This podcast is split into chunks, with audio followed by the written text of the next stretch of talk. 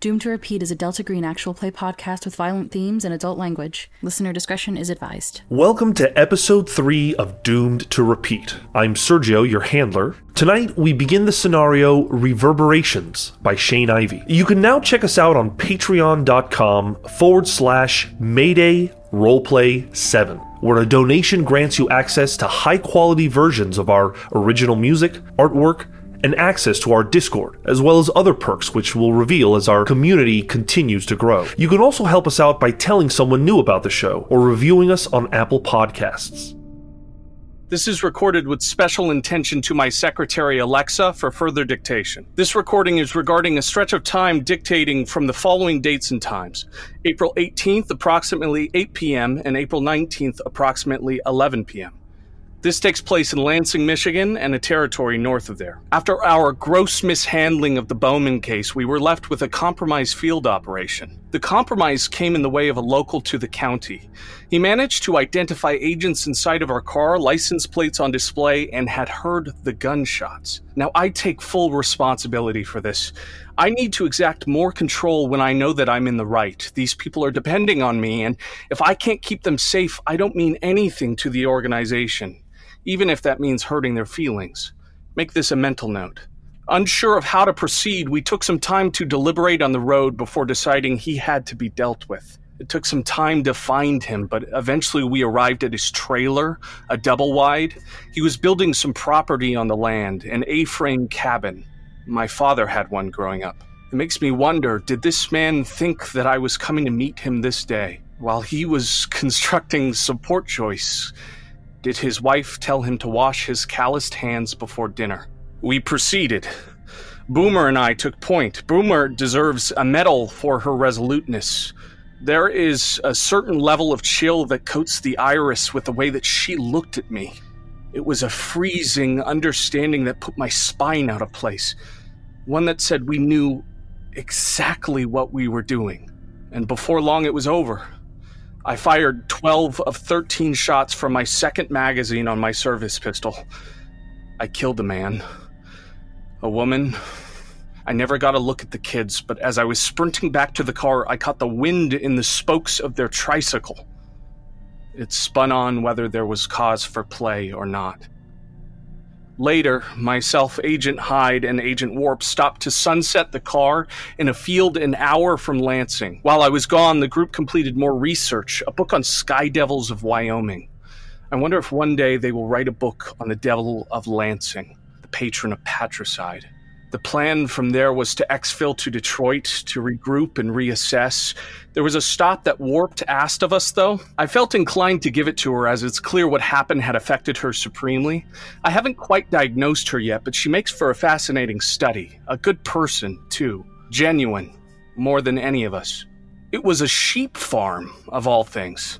I don't think I'll be sending it back in any report to Mallory, but it was worth the visit. Warp was absolutely elated, all smiles and nods, and afterwards there was a brief period of religious misconduct, I'll call it. I've heard of the proverbial farmer's daughter, but I wasn't aware it was part of any Old or New Testament within the Bible. The man that was suggesting Christian literature books to me just that morning, Agent Samael, was hunched over like some dog in heat with the daughter of the sheep man.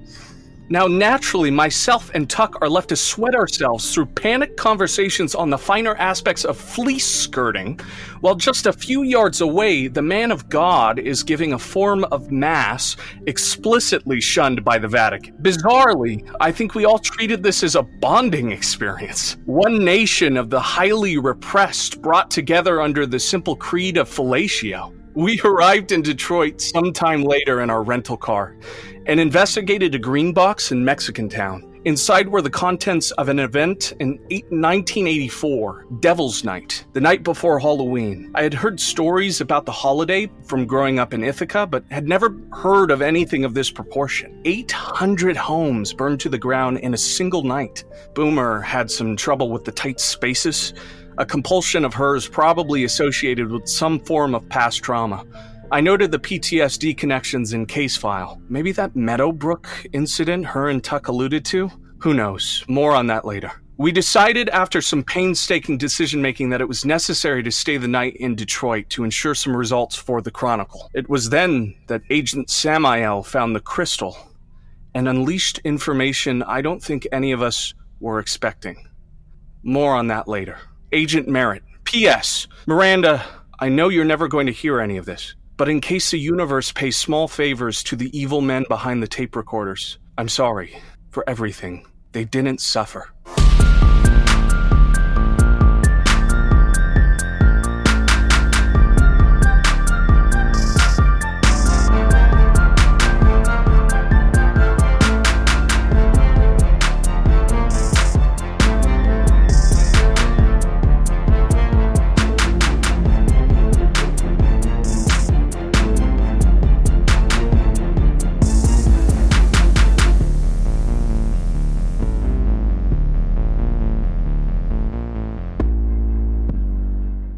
It's Monday, April 20th, 8 p.m. Agent Boomer has just successfully solved the combination on this strange lockbox and handed it over to Agent Samael.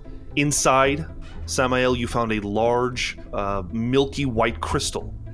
You pick up the crystal, and it's cold to the touch, as you were expecting. But that cold feeling quickly begins to travel up your arm, and before you know it, it's completely enveloped you. Like having cold water dumped on your head, you suddenly feel invigorated. A few minutes ago, you were feeling kind of drowsy, but now, holding this crystal, you feel like you could go for another 12 hours. The rest of the agents, you see Agent Samael involuntarily just stand up holding this crystal. Agent Samael, you know that this sudden surge of energy is coming from this crystal, and I need you to please make a sanity check. Ah, shit. Fucking already? Already? It's 2 minutes. I failed with a 96. Okay. So you are only going to lose 1 point of sanity. You've done a lot of illicit things in your life, but you've never literally just by holding something gotten high off of it, and it is an incredible feeling. It's an unnerving feeling. You wonder what this means.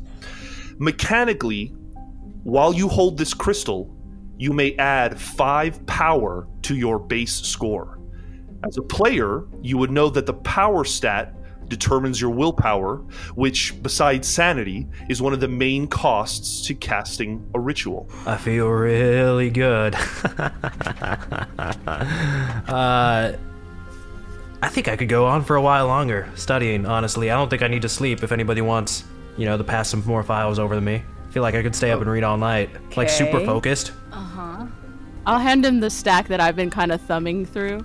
I just immediately, I don't set the crystal down, I grab it with one hand and I just kind of like set it in my lap and I'll just start reading like furiously and start flipping the pages as fast as I can. I'm just gonna watch him do that. Yeah, everyone is very aware that where one moment Agent Samael was in a very kind of relaxed state, and now he seems like he just did a couple bumps or something. I mean, energy is up. Hey, Sam, yeah. Is it smart to put that right on your junk?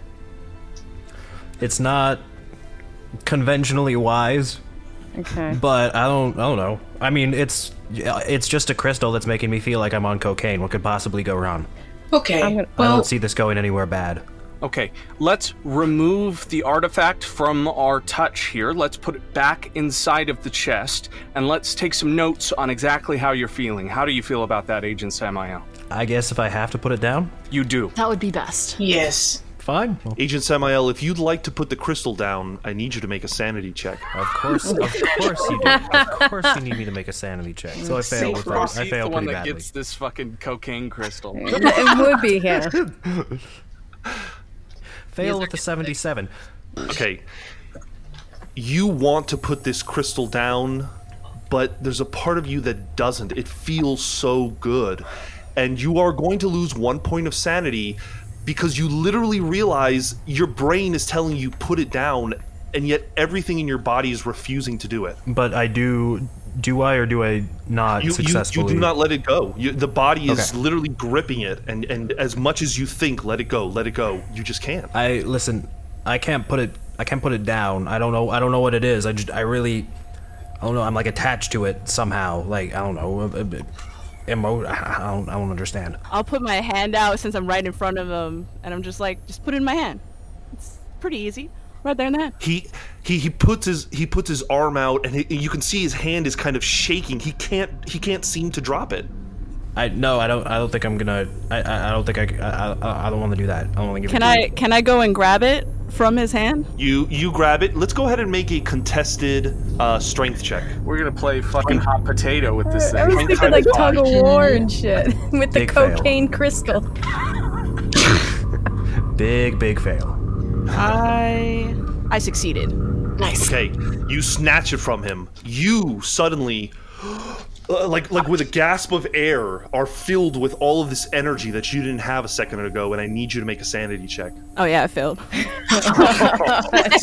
Hey, you are going to lose one sanity as this feeling is completely abnormal and unnatural, and you are suddenly realizing, oh my god, no, this is for real. You have not attempted to let it go, though. I'd like to try to let it go. Okay, give me another sanity check. Oh no, I passed that one. Okay, you let it go, and it kind of just drops into the box that it was originally in, and you kind of breathe a sigh of relief. Feels good, doesn't it? Do you just like getting high all the time? That's irrelevant. Don't you? I mean, yeah, it felt pretty good, but I'm not one to indulge in that. Nothing bad's come of it. Yet. You held it for 2 minutes and you couldn't set it down. Well, in that case, I suppose further experimentation is required. Probably not by you. Damn it. Because it's in the box, correct? I'm going to close the lid on the box and, like, take the crystal box and I look at those two and be like, I'll hold on to this, and I'm going to, like, put it on the other side of my bed. Like no. Probably for the best. You do so. I walk away. Don't touch that. Not like I don't have other options anyway. No. Uh-huh. Okay. Anyone touch that? I won't. We were considering research, I think. That's where we left off before cocaine crystals happened. Oh, sure. Let's just all of a sudden ignore the cocaine crystal. Yes, we're going to ignore the cocaine crystal because cocaine crystals aren't a good thing. Aren't you a priest? I think that maybe we should come up with a better code word for this artifact than cocaine crystal. I don't think that Mallory would appreciate that in the dossier. What about it's the cold? It's very descriptive. What about crack rock? Crack rock. Ooh, that's got my vote. That's got my vote. Again, I don't think crack rock would look very well on a memo or a dossier. We need something that snappier and less. The cold crystal? Better. Anything that is not crack rock is fine with me. Okay. I mean, I think crack rock really says it all, though. I mean, like, if you want to spare yourself some descriptive effort, why would you not just call it a crack rock? It I is think for what my it own is. Dignity, to be honest with you. Yes. Well, regardless, do what you want with it. Let's just go with cold crystal. It's cold, it's a crystal. Sergio, I believe that was interspersed with me reading that file. I think that happened, wasn't... I think the way that worked is we kind of had like a little bit of a time shift there. You had opened up the documents and started kind of reading through them. You can go back to doing that. Looking through these case files, there's about 4 manila envelopes, and they're all full of paperwork and of entries into this case file. You suspect it's probably going to take, honestly, to go over all of this. One person alone could take 4 or 5 days. Now, let me ask you, when I set the crystal down, did the effect stop? Or is there like some kind of lingering... Yes, you are feeling like your old self again, that kind of... that. Tiredness is kind of coming back now. So we have these files from the green box that seem relevant to, you know, I mean, it's talking about this Devil's Night a lot. I don't know if that's something that's going to be useful for us to flip through. I can't personally think of any connection to anything else that we'd be looking to. It looks like it's going to take 4 or 5 days for our combined eyes to shift through it all. I don't know, what do you guys think? It's 4 or 5 days for one person. It might be less for if everybody kind of jumps in. Okay, so like a day or two. Well, I think we're in a unique position where we've managed to digitize everything else we've previously gone through. So at this point, we could decide what would be our first research project if we wanted to. If this is something we're all interested in as a group. That's true. I mean, we're here to either way... document. Either way, we're going to need to go through the files to digitize them, regardless. So I would love a day of research. A day of research would be great, but we also may need to consider leaving Michigan. That's also a good point. Yeah, I don't want to know or want to remember what we just did back in those woods, and I'd hate to wait for somebody to figure it out. You're not wrong, Hyde, but the thing is we have too much crap here. So let's just go ahead and let's just spend at least a solid day, research, upload to the server, destroy what we need to destroy, so therefore we can get on your magic plane, and then we'll go from there. But we can do that on the plane and get the fuck out of here. Do we really want some of this shit? Do we really want some of this shit on a plane? Respectfully, there's also the understanding that we'd be investigating a case that uniquely has to do with the place we're in now. It may behoove us to stay in the same place that it happened in case we need to pursue leads that were found to be cold or to find some sort of historical context while we're here. Agent Merritt, do you want to get arrested for murder? I do not, but I believe that the crime can wait a day. He actually makes sense. He makes sense. But if we all take a handful of the notes... we can be done in a day. Look at that. Possibly, yes. What if we moved to the plane, had it ready to go, just in case we got the bug out? Would you just like to go to the plane and get it prepped? I don't want us to get stuck here. I don't want us to lose a man if we don't have to lose a man, you know? Then I guess we should research and make it go by faster. Do what you want. It's not my hide on the line. Well, I think there is... I think there is something to both plans. Maybe we do a hybrid of both. We do our researching inside of the plane, and then if we need to, we have a day to go to any of these locations in Detroit if it's called for. If not, after a day of research, we already have it digitized. We fly out of Michigan, and we never have to see a bad Uber driver again. I'm okay with that plan. Fine. You'll get in the air soon, Hyde. Ditto. It's got my vote. So with the evening starting to get a little late, I suppose you guys decide to maybe call it early and get an early rise tomorrow and start this research. I think that's what we're agreeing on. Yes. Okay. Yes. Okay. So everyone goes to their rooms and gets some much-needed sleep. It's nice to go to bed a little earlier than usual or than expected. Any important business before you guys go to bed? I'm going to go ahead and text my fiance and sibling, just hey, miss you, thinking of you, and then sending gifts and memes to my sister. I'd like to send a you up text to Micah. So Agent Hyde, you text and you actually get a response, and what you get in response is a photo. It's a photo of Micah and your father on that canoe that you helped your father build, and they seem to be, since they are on the other side of the world, it's the middle of the day, and they seem to be enjoying the use of the canoe. He tricked us. I know. I thought we were going in a different direction. I just send like the picture and then like send a smile back with like a shaka, and I leave it at that. I'm sorry, I didn't mean to cockblock you. No, it's all good. Sergio, I don't think, after last episode, I don't think anyone is ever going to accuse you of that. No. I also would like to text my wife and just talk to her a little bit. Okay, you do so. Anyone that you guys want to speak to, you call, you check in on. I would like to, if I'm not interrupting, I'd like to perform a contraband search on our room in the hotel. Uh-oh. Okay. No. He did say it's not like that was the only option. Go ahead and make either a search check. Okay. Narc. Yeah, it's a narc. No, what a fucking narc. I'm sorry, but his life is important to me, and whether he dies is hinging on whether he's an addict or not. A 40. Is under my 50. Wow. Oh no! I would assume that Agent Samael is in the room or kind of close by. So, yeah. Agent Samael, you become very quickly aware of what's going on. But Agent Samael, what do you have on you that he might find? Well, first of all, is he just like rifling through my bags in front of me? I don't know. How would you be doing it, Agent Merritt? I am, absolutely. No shame. What the fuck are you doing? Well, you said earlier that you might have some drugs on you, and I'm trying to make sure that you keep that outside of my mission's jurisdiction.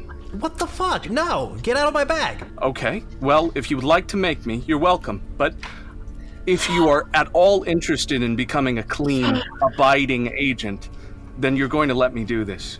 There's no such thing as a clean, abiding agent, Agent You're Merritt. Looking at one, and I continue searching. Okay, well, you know, I'm just going to let him find it. And what does he find? Rifling through the bag, you're just going to find a little, you know, like 4-ounce baggie or something of a white powder. Okay. I believe, Agent Samael, unless I'm wrong, there were other things that you purchased the night before, or am I wrong about that? Did you already use all of them? I think that is probably what I would have purchased, was the bag that he's holding right now. Okay. Oh, I see. So does this not include what you found in the green box? I have that on my person. Yeah, he does. It's in his coat, I remember. So you find something that looks reminiscent to possibly crack, possibly heroin. I walk up to him and I put it in his face, sort of like, you know, you're teaching Samson not to screw up the couch or anything like that.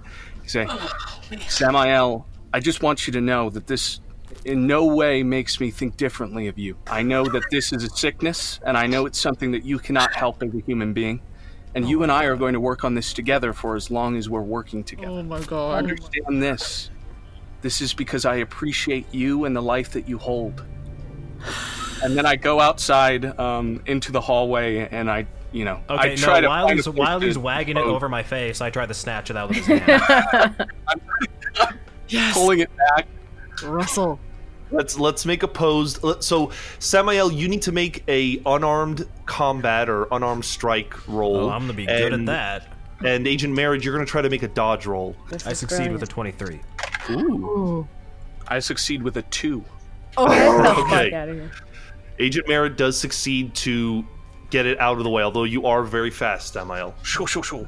Okay, well, I mean, I'm definitely not going to let him throw it away, so if he's, like, trying to move out of the hotel room, I'm chasing after him, and I'm just telling him, listen, it's not any of your fucking business. What the fuck? It is absolutely my business. Agent Hyde and Agent Tuck, you guys are kind of settling in, and that's when you start hearing the muffled male yelling coming from across the other room. I look at Tuck. It's happening. God, it's happening. Oh, God. I'm gonna... Do we have, like, a window in front, like, of our door, like, going, like, when we exit? With, like, well, you have the peephole. Oh, let me look through the peephole. Let me see if I can spot them. I'm going to stand next to her and push my ear up against the door. You see Merritt and Samael kind of exiting and kind of struggling about something. They're fighting over something. God damn it, what is it? I don't know. I can't see what is in his hands, but Samuel's really adamant about it. Oh, shit. How much did we put down on this? Like $5. Not enough. Double or nothing. On who? On the same people. Merritt's going to I'm not changing sides. Merritt's gonna kick his ass. Or did I pick Sam? You picked Sam. Did I pick Sam? Oh fuck! Maybe I do want to. You said he had God on his side. That's a good point. $50, Merritt. Fine. $50, Sam. You're on. So let's treat this like a chase scene. You are. So happy. We'll say that basically there has to be 2 successes on one side or the other. Who has the higher initiative? That's just your dexterity, right? Yes. Well, I have a 10. I have a 12. Okay, yeah. So Merritt, you have the first chance. You're going to make an athletics check to see if you can just basically outrun Samael. So Samael, you can either make an athletics check or you can use one of your other skills and explain to me how it is used to try to get some kind of advantage on your next roll. Listen, I know he's a trained FBI, or I know he's some kind of a trained law enforcement agent, so I know that me, Mr., you know, theologian book guy, isn't going to be able to do much to stop him. So if anything, I'm just trying to tell him off and, you know, persuade him to mind his own fucking business. And kindly remind him that he has no business he has no business instructing me on the finer points of morality. Okay. I think that we'll pretty much assume that Merritt succeeds on his athletics role to kind of be able to fight off Samael, whatever fight he might be giving. Samael, I will give you... Go ahead and make a persuade roll, and if you succeed, I will give you plus 20 to whatever the next roll is. I'll consider it a success. Nope. Off the table. Fail with a 51. Damn. Though you have certainly thrown your fair share of insults at him, you are both outside. As Agent Merritt, you are in the process of dumping this out. No, I'm sorry. Is he on like? Is there like a balcony that he's going out to like? Dump My it assumption off the is that basically you guys have walked out into the hallway, down some stairs, and you're like in the middle of walking out of like the lobby right now. Yeah. Agent Samael, if you're going to continue trying to persuade him, go ahead and give me a persuade roll to see if you succeed. No, listen. I don't... I know Agent Merritt is a giant fucking douchebag. I honestly didn't expect anything more from him. So I am going to practice good Christian values and turn the other cheek and choose to not be upset with him. I will instead take the substance that I acquired from the green box in my pocket, walk back to the hotel room, and I'm going to take one. Oh, okay. As Samael is going back into the hotel room, I'm dumping it out. He's watching me. I look at him and I go, this is for your own good. I'm you already have gone. To understand that this is hurting me. Yeah, you're saying that, Merritt, but when you look off, you already notice that he's gone. He's already gone back into the lobby, and he's just out of sight. God. You take a moment to breathe, you finish dumping it out, you throw the little baggie into a nearby trash can. Agent Samael, I assume you take it, like, on the way to the room? I mean, I'm not going to do it, like, if anybody's watching, but, you know, when I feel like I can. Yeah, I mean, what you basically have is a little baggie. What look like little crack rocks are actually, like, little pills and little white pills, and you just pick one up. And I assume you put it in your mouth, okay? That's another question. Did we, when we were walking out of the hotel room, did we pass by Agent Hyde and Agent Tuck? No, they were in the bedroom unless they decided to come out. I was going to peek out eventually once they realized they had gone downstairs to see where they had gone, because I want to know if they're fighting. Eventually you see Samael walking up. What's going on? You guys are being really loud. I thought we were trying to be low-key. Well, Agent Merritt decided that he needed to raid a colleague's personal belongings out of some kind of sense of false righteousness. What did he find? What did he find? I don't know. You'll have to ask him that. All I know is that this is more his problem than mine, and only a fool thinks himself wise. So I'm just going to let him be him, and I'm not going to worry too much about it. Sorry why did you go after him then? If it wasn't a big deal and it was his problem, why did you run after him? Well, I was very angry. Better judgment got me on the way down. Agent Samael, as you're kind of explaining to her, you're starting to feel those beginning waves of psychedelic energy kind of pumping from your stomach. Which I will try not to show. Would I notice that?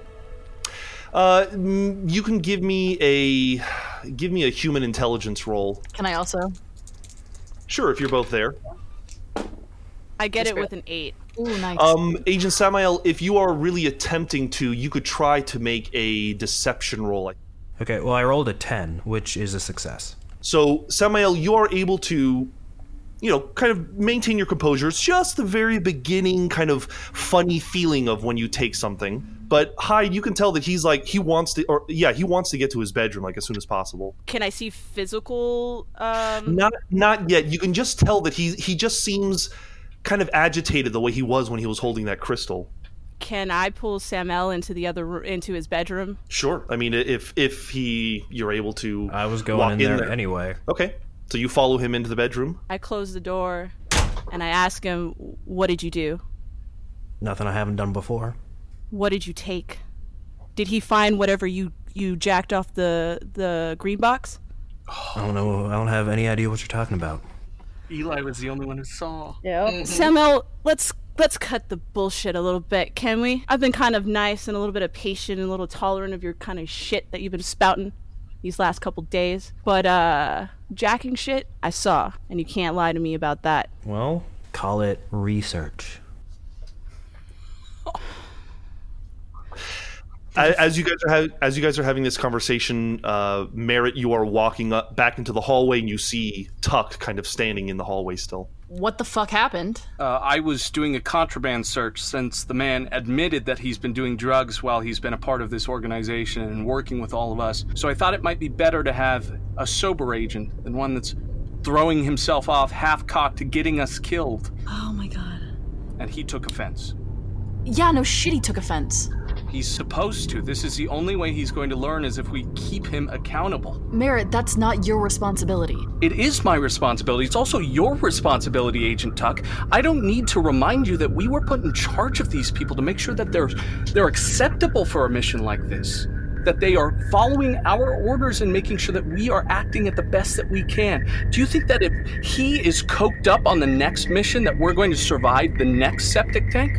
Or am I going to have to kill another person every time he decides that he gets to do this? You're saying this in the middle of a hallway as three middle school kids are coming back from the pool, and they just kind of awkwardly walk past you guys.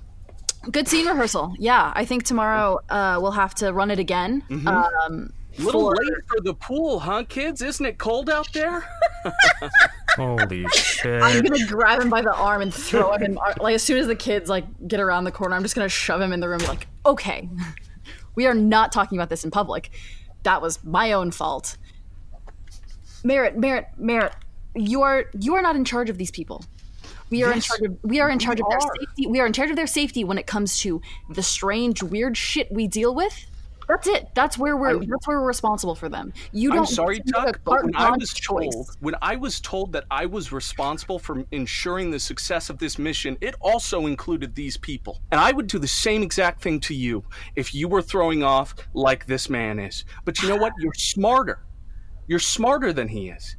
Clearly, because he is not thinking. Not at all. Look at the decisions he's made. Look at what he's brought into our environment. Look at the things he's put you and I in front of already in 2 days of knowing him. I don't deny that he is a potential liability, but another potential liability within our team is the lack of trust, which you are breeding, which you with your deep set need to follow every goddamn rule to the letter is keeping us from. We can't build trust if we can't trust you. Tuck, I'm sorry, but if you pick him over me in terms of who is succeeding in this mission, I'm not picking anyone over anyone. It's not us versus them. It's not you versus him. It's us as a team, or we're all gonna fucking die. That is exactly what I'm saying. Let's flip to the other side of the wall where Agent Hyde and Samael are speaking.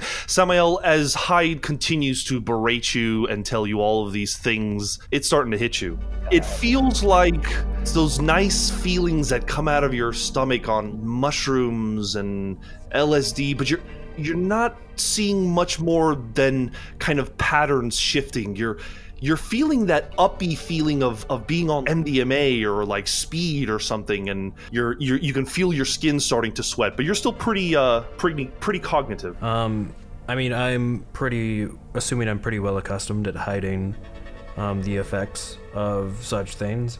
You're certainly able to keep up a conversation. So I'm gonna continue just trying to. I'm going to appreciate the feeling, but I'm gonna try to not show it. All right, we I don't know how long it took when you took that. You need to throw up right now. It's a little late for that. And I assure you, there have been worse things in this system. That's not the point, Samuel. None of that is the point. The point is that you have taken something from the program, and now you have ingested it.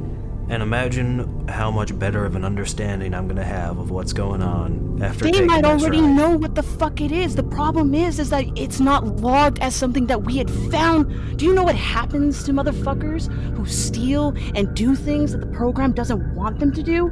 You want to be like Bowman too? Do you want some cleaner team picking up whatever information you've jotted down in some note somewhere and burn your fucking parish to the ground or whatever the fuck? Dude, you don't understand, man. If it's for the greater good.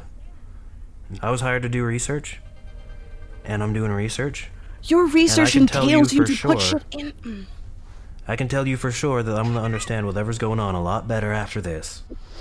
Yeah, as you're speaking, the sounds of her voice and your voice are kind of starting to just melt into one, and you're having a hard time even like keeping up with her kind of yelling at you.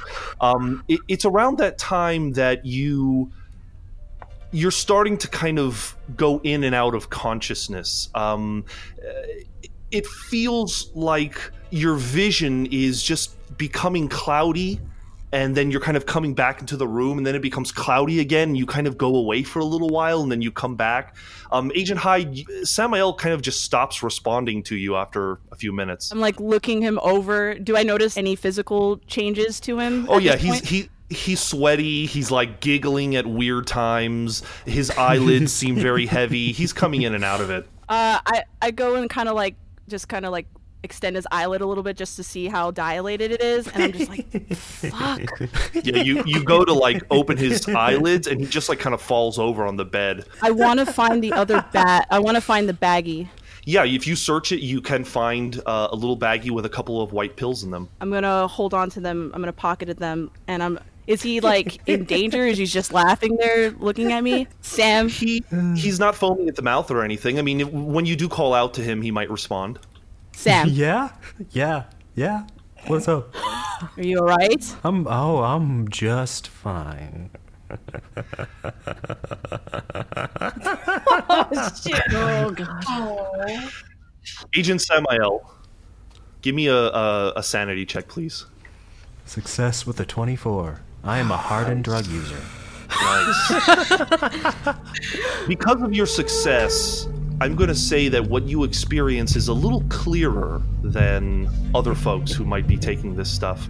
One of those times you kind of drift out of the room and into your own head.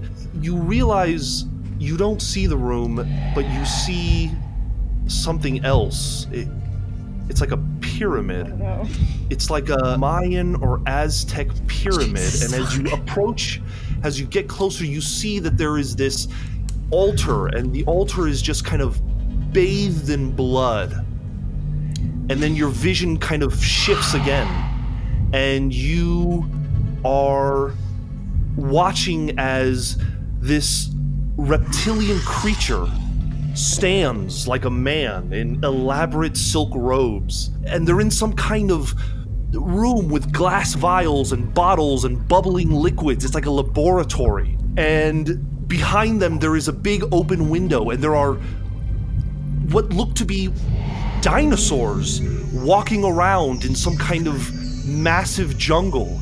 And then your vision shifts again to a group of what you think are maybe humans or maybe something else, and they're walking on the snow of a massive Arctic field, and they're walking towards these massive jagged mountains that seem to be made of ice. And then it shifts again, and it shifts again, and it keeps shifting. It shifts to images of skyscrapers on fire. It shifts to images of people in the street lighting fires and blowing things up and just causing panic and chaos. Though you have succeeded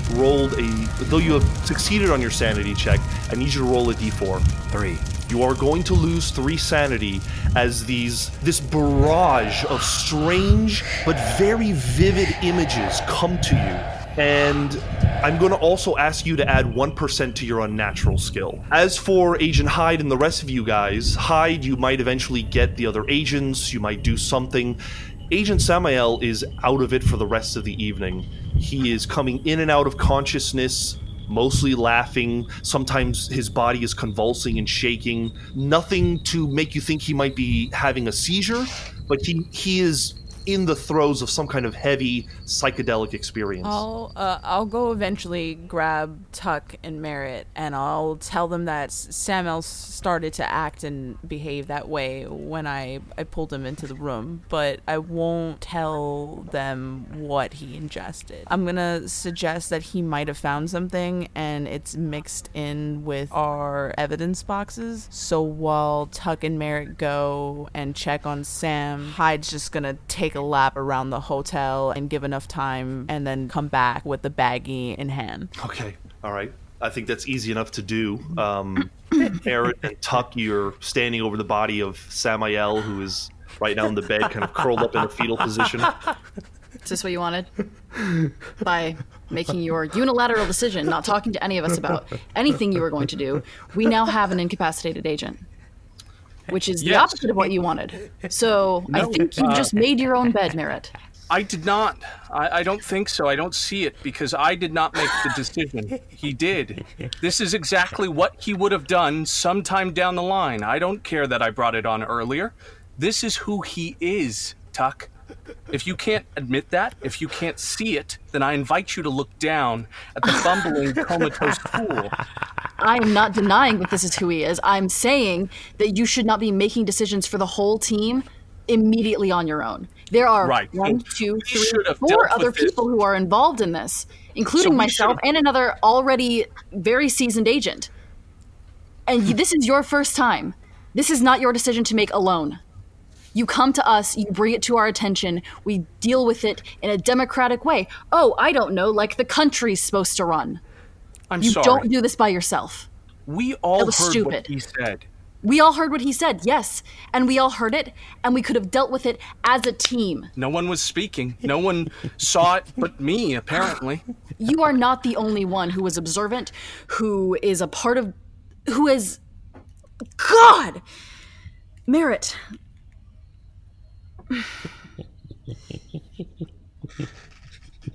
He would have done this either way, Tuck. Hyde, you eventually come back into the room. I'm sorry I saw it first. You did not see it first. You are not special. You are here to be a part of a team. Act like it. Well, now that you two are finished, I'm just going to go over to the other side of Samuel, who's laughing. Mm-hmm. And I pocketed out the bag. And I was like, looks like something that came with some of the green box materials. What is everyone's, the three of you, the three agents, do you have at least 30% in psychotherapy or in human intelligence? Yes. In human intelligence, yeah. No. Okay. Both Allegra and Agent Merritt, I need you to make sanity checks. Shit's going south. I failed with a 99. Yeah, you did. Oh, man. I passed with a 31. With a 31. So, Agent Merritt, because you critically failed, I'm going to say that you lose 2 sanity. Okay. Agent Tuck, you do not lose any sanity, but you both, being very intuitive and very empathetic with people, understanding people, you can't believe it, but... the patterns on the table are shifting a little bit for you, and you're feeling a little buzzed. Oh. Agent Hyde, you sense that Tuck and Merritt are at least like kind of shaking their heads and as if they're dizzy or something. There's response. I'm having response. Hyde, response. I grab Merritt and I try to sit him down on a bed or a chair or something like that. You separate him and Merritt, you sit down, and though the effects actually begin to kind of fade away, Agent Tuck, it isn't until you start stepping away from Agent Samael that you stop feeling that kind of buzzed high feeling. Can I? I'm gonna like go a little closer and stand there for a couple minutes and see if it comes back again. It does start to come back, yeah. Fuck. I'll retreat and I'll stand by. I'll stand at like the opposite end of the room from them. I'll just like double check Merritt, see if his eyes are dilating or he's like stable. Are you all right? My head's cloudy. My heart's beating fast. I think I'm okay, but hey, there's so much oxygen in my brain. Hey, look at me. Look at me. Yeah. Look at me. Yeah. Look at me in the eye. Look at me in the eye. Yes. Take a deep breath, 4 seconds in. Hold it. Out. Do that one more time. Out. All right. Is he like this all the time? I don't know, man. I really don't know. My heart's going to escape my chest. Yeah, you're having a panic attack. That's what happens when you have a panic attack. Take a deep breath. You're all right. I don't have those.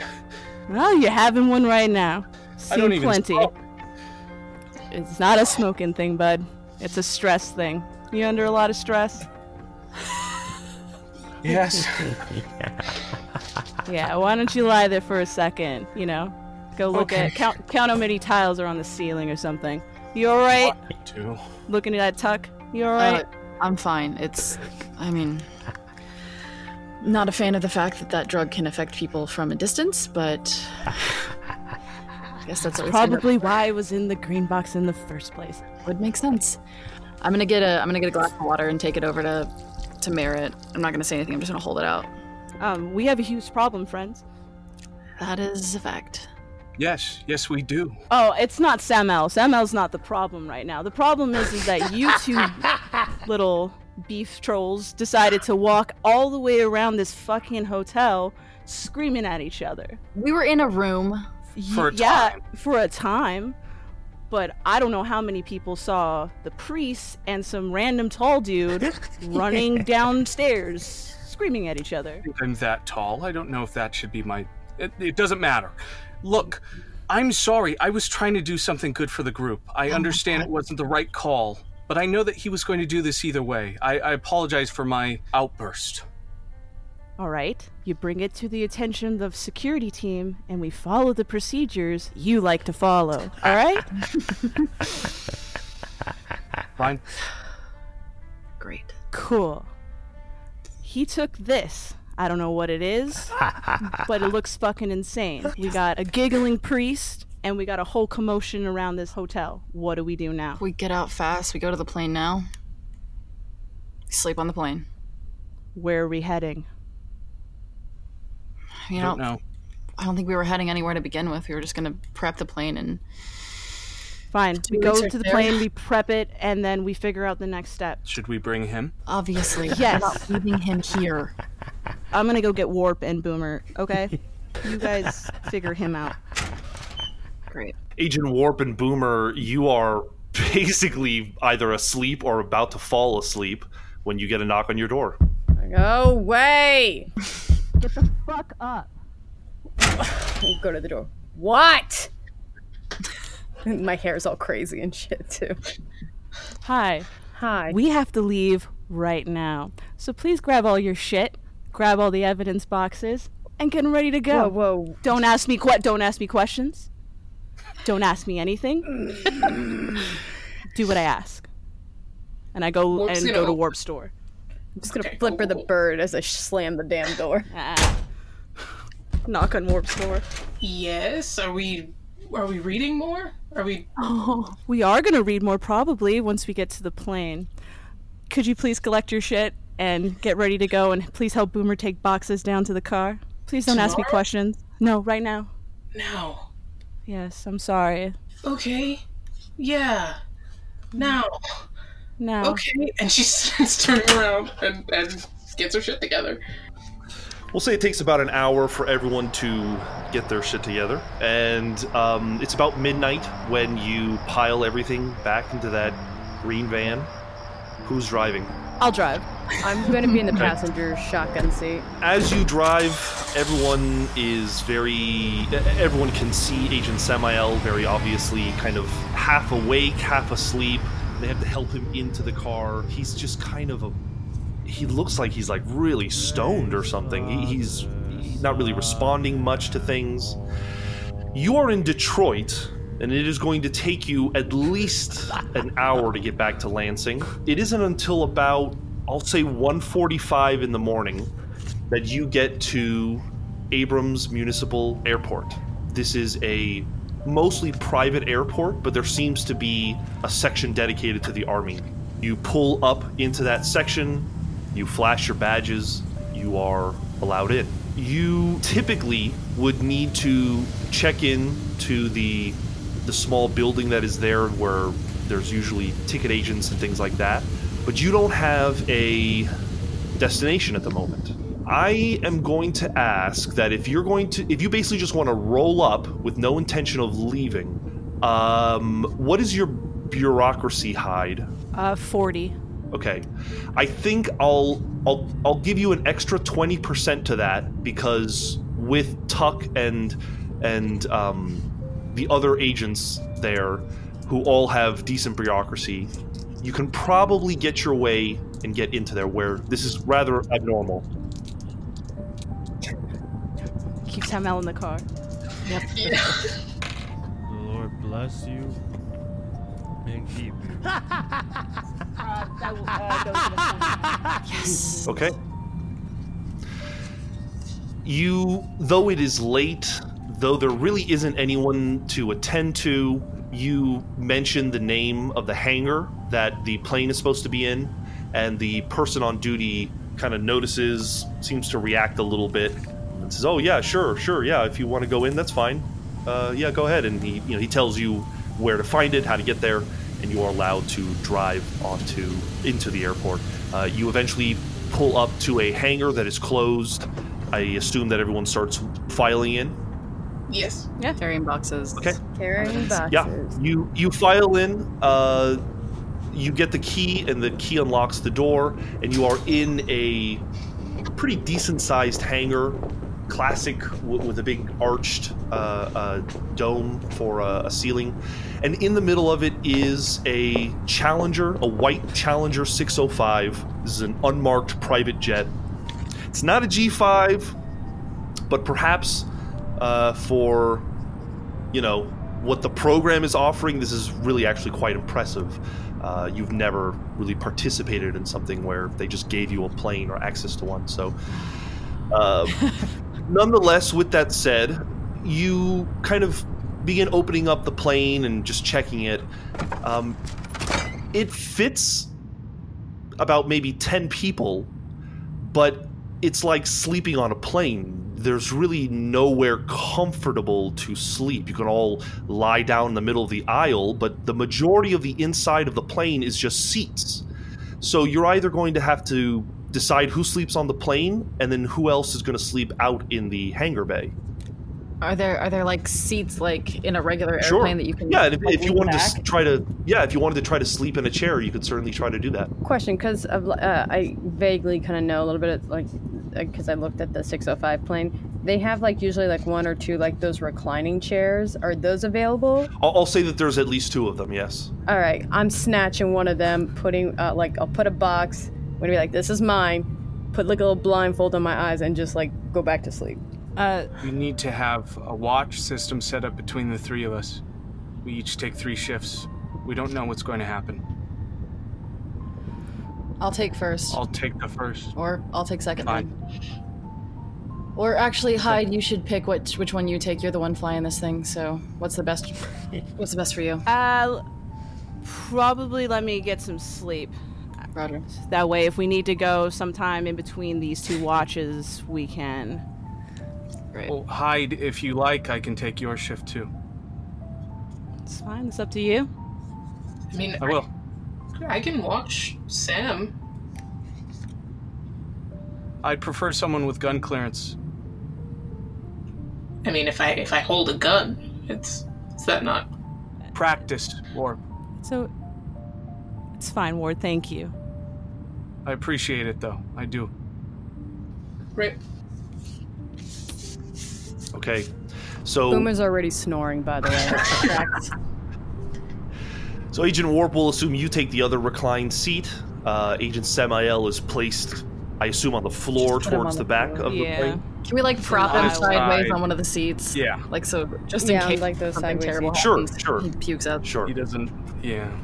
It sounds like it sounds like Merritt is taking 2 shifts and Tuck is taking 1. Yeah. Or, we can just split him into 2. We can just split it into 2 long watches instead of 1, and then you sleep for a couple hours and then 1. All right. I'm going to ask that Tuck, Merritt, and Hyde, unless Hyde, you decide to sleep in a particularly... good place. You're all going to need give me Constitution times 5 rolls to see if you can get any real rest.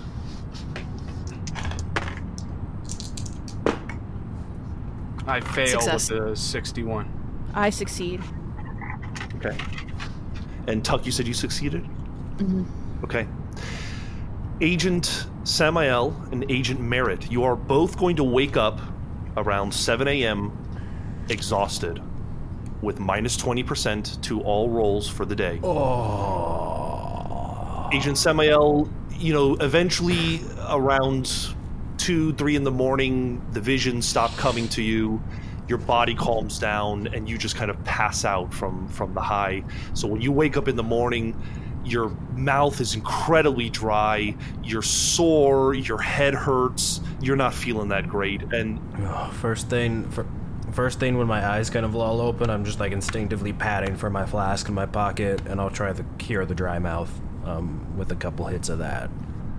Yeah, you also wake up and realize you're in a plane. Oh, what the fuck? If I'm awake next to him, can I try and stop him from sipping out of his flask? I'll say that he got one sip off, and then you noticed him. Maybe don't mix unknown substances with alcohol, just for our sake, if not for yours. There's no such thing as an unknown substance to me anymore.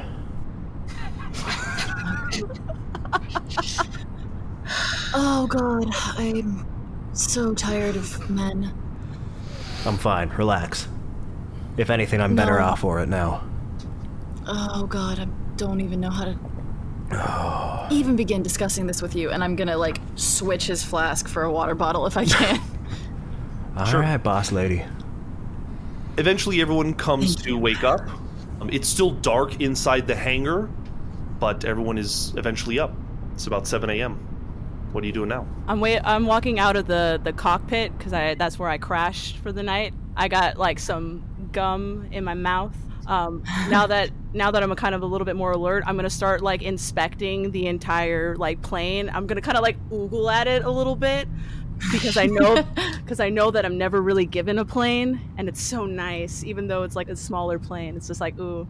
And then eventually I'll get to the left wing of the plane. I'll take the gum out of my mouth, and I'm going to slap it on the bottom of the wing of the plane. I'm going to, like, admire it for a second, and then I'm going to go inside and start prepping the plane for leaving. Got it.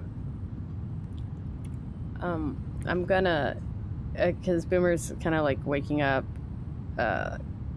just kind of go, like, look at Tuck like a mirror. I'd be like, now can someone please tell me why the fuck I had to sleep on a plane last night? We'll have a group discussion later to air out the mistakes that I made. And then we will continue forward from there. I can't give you any information now, but we should probably start on research pertaining to Devil's Night 1984 as soon as we can. Well, if I'm going to have to get on research, somebody better go get me some motherfucking Starbucks. I'm going. Thank you. I'm making a food run. Jesus Christ, you are the worst in the morning. Make it two. Double-fisted. I'm very aware, Max. Ugh. Thank you. Max? I said man. What? I said man. Okay. God, everyone's so jumpy this morning. I'm gonna straight up, like, stare down warp and be like, don't fucking push it. Are questions allowed? No? What's up, Warp? Not before I get my venti. Okay. Warp, do you want to come with me for coffee? You can ask me questions. Okay. Yeah, actually. Okay. Okay, so I have a few questions. About right. 6. So what's wrong with the following combinations of people? Merritt, Tuck, and you, and Sam, and I guess himself, maybe God, I don't know. And why did we leave 8 hours early? Does this have anything to do with the people that we killed? Or where are we going? And I guess now also where are we going food-wise, but I was more talking about the plane. Oh, man. As we're getting in the van and, like, starting it up and pulling out. What's wrong with combinations? Merritt, Tuck, I am Tuck, and me. Who are you? Oh. Are you Tuck? Yeah, I was reading my notes out loud. I wasn't going to ask you. And Hyde. Sorry. And Hyde. I don't think there's anything wrong with any combination of any of this group. We're learning each other's tics. We're learning how we work. It's only been a couple days. There's some strong personalities on several fronts, so we're figuring out how to navigate those.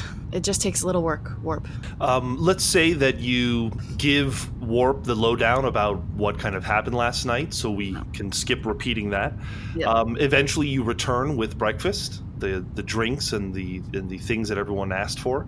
Agent Hyde, you have done everything you can up until this point, but short of calling in a charter, deciding where you're going, calling it in, and then getting on your way. Last touch is I'm going to pull out a little small photo. It has a picture of me with Pops and another younger dude. It's like my graduation photo. I'm like over neck deep in like Lay's and stuff like that, and they're kind of just like laughing. I kind of tuck it away in the bottom as like a last thing that I needed to do in my process, and then I'll go out and look for Samuel.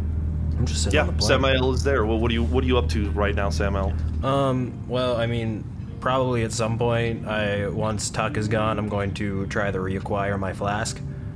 I think it's easy enough to grab it. Yeah, and then I'll just sit there, and I'll flip open Bible out of my lap. I'm specifically this morning looking into the Gospel of John, sipping on my flask, and I'm just kind of like writing notes in the margin of the Bible. As I see him like take a sip of his flask, I'm gonna like flick him in the middle of the forehead. Ow. And I'm just gonna plop down next to him. And I'm just gonna just quietly to him ask, how much of last night do you remember? It depends on how you define last night. I had a lot of last night. Yeah, before wherever you decided to venture off to our conversation. Sergio, what do I remember?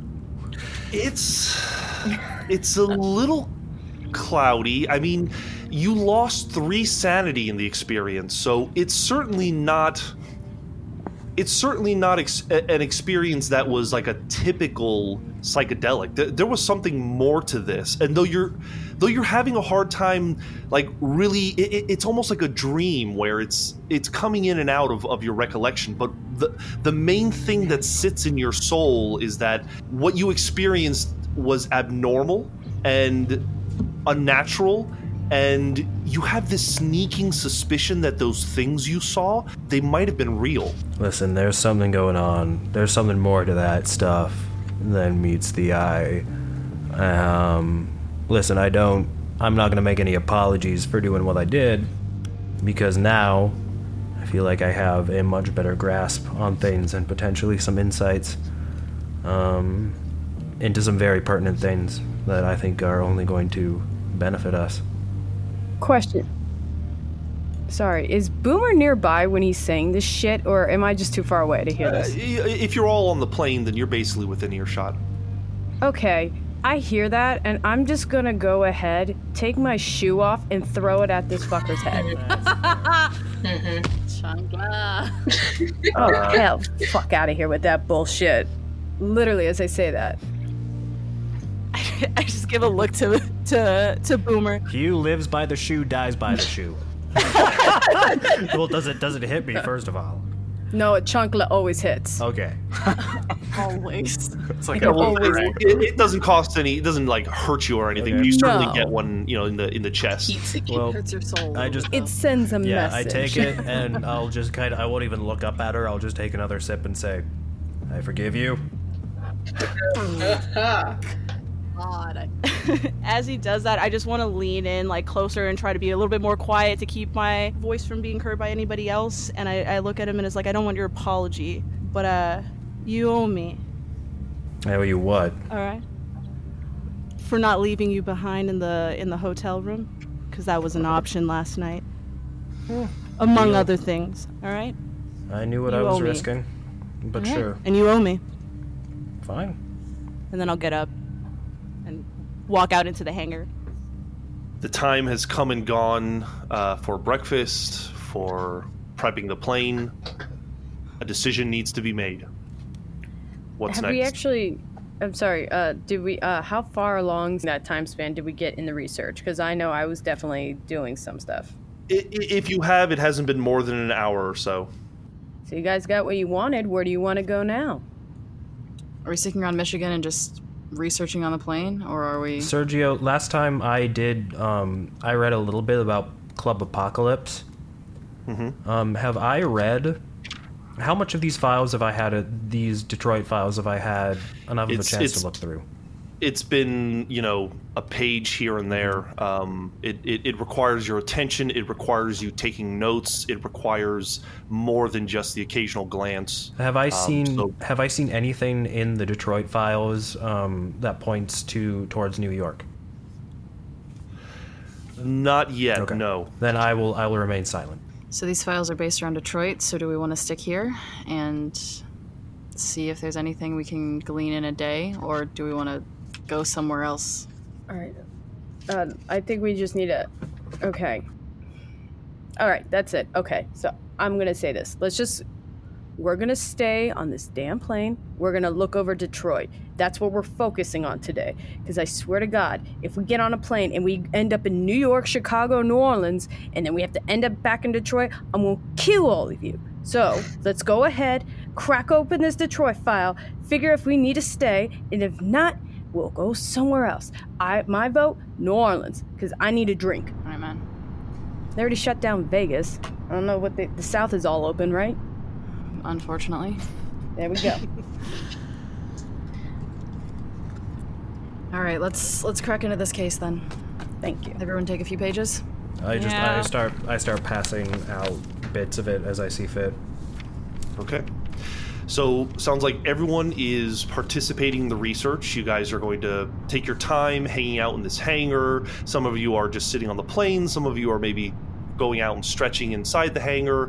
We'll say that eventually Agent Hyde opens the hangar bay door and lets in some fresh air.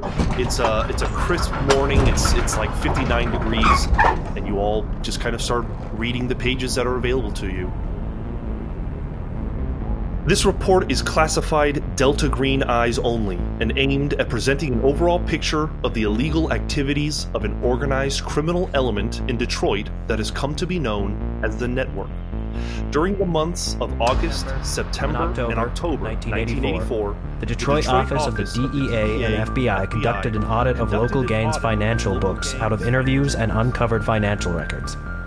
The audit found a disturbing pattern of mid-level employees, dealers, vanishing without a trace. A common factor seems to be involvement with a hallucinogen called reverb, a drug that does not seem to be part of the gang's usual activities. The lead agent assigned to this investigation is Special Agent Casey Shaw, a 56-year-old veteran with the group. He leads F-Cell as Agent Fluke. It's Friday, October 25th, 1984. Agent Fluke, you are wandering through Central Park in New York City. As instructed, you are carrying an empty briefcase.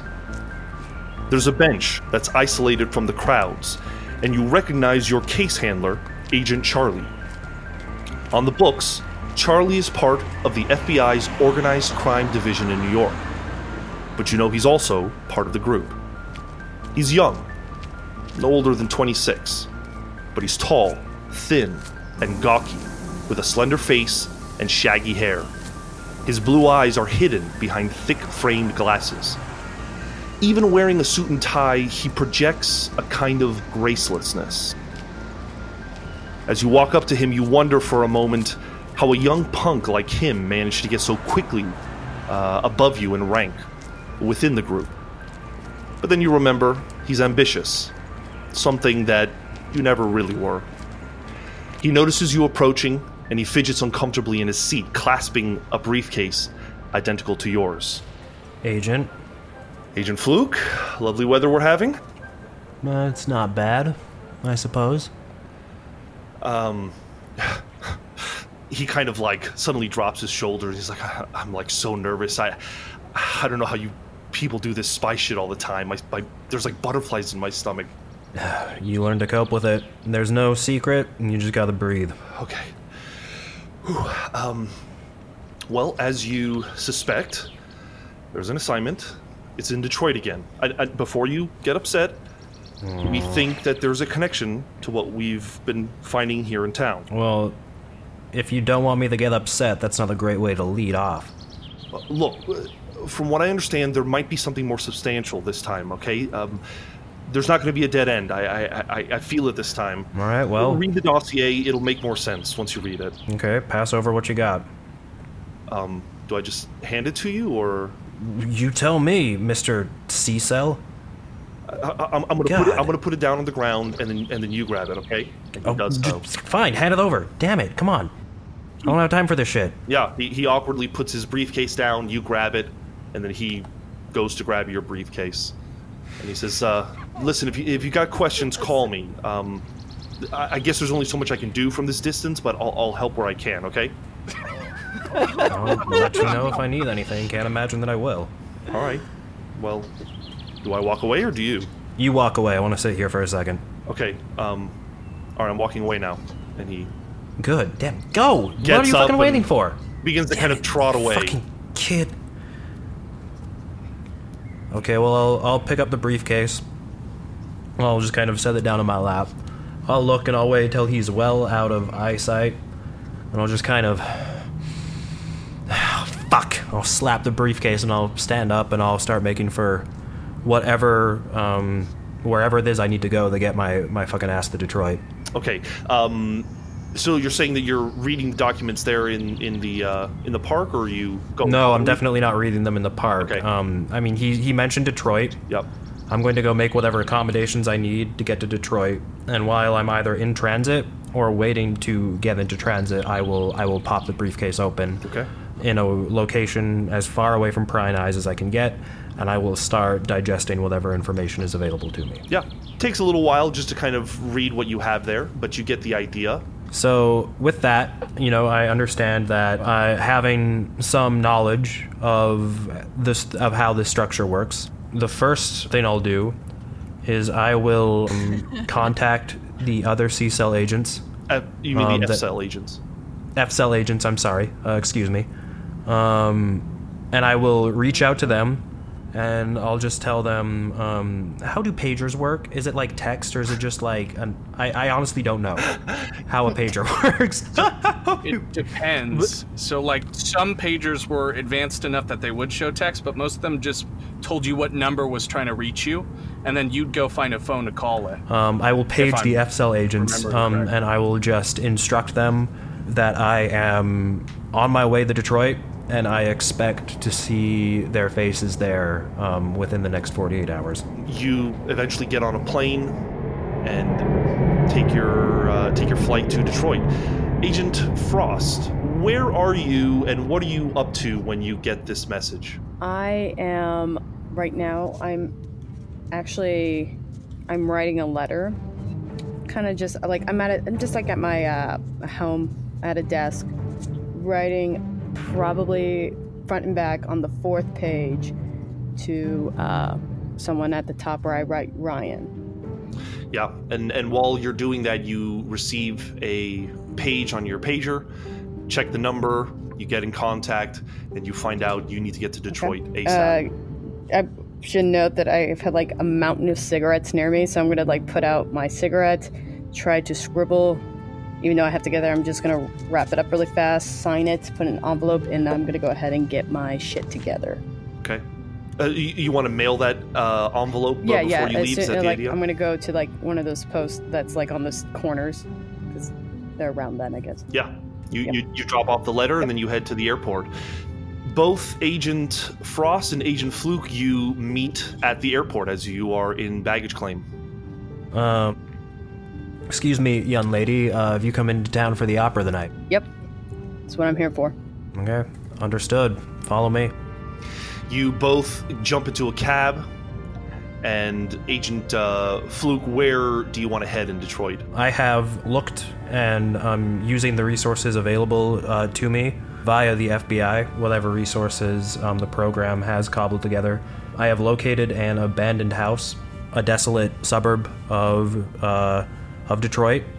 I have passed that address out to the other agents. I have told them to meet me there as soon as possible. Okay, so Agent Frog, you are at police headquarters. You are in the middle of work, and you get a page from a familiar number, and when you check, it is the group contacting you, and you are being told to meet somewhere in Detroit. Okay, I'm going to, I think, shut everything down. Like, I guess wait as long as it takes to shut everything down, and then peel off as quick as I can down the street. Oliver, you are... What are you up to when you receive the page? I think that I've been looking into the disappearances of some missing mid-level gang members within the city. I've gotten some wind to the idea that some dealers are going missing throughout the edges of Detroit, you know, the tougher areas. And I think I'm probably in my car outside of one of those areas after an interview, going over notes that I have over everything I had gone through with. Okay, you get the page... You confirm the number. It's that group that has contacted you before. It's been a long time, but they're messaging you. They're telling you to meet them somewhere in an abandoned neighborhood. Yeah, I look down and I think that Oliver has memorized that number because he's only seen it once before, but it meant a whole lot when he did. And so he takes this big, deep breath and then throws his head to the back of the seat, in the front seat there, and groans before putting it off and driving immediately to the house. Rose, what are you up to when you receive the message?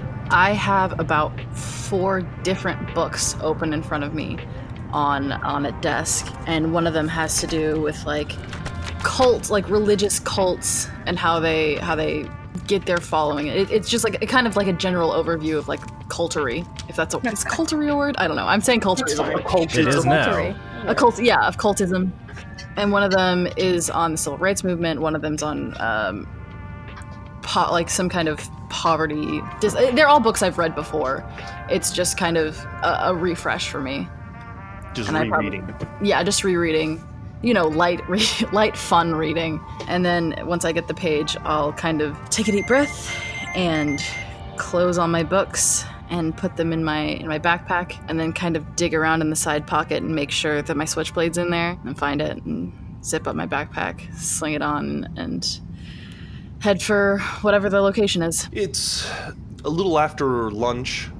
It's about 12:45, and you all find yourselves in a northern neighborhood in Detroit. Everywhere along the streets, there is Halloween decorations. There are witches, papier-mâché witches in the windows, and paper skeletons, and pumpkins, and it feels like fall.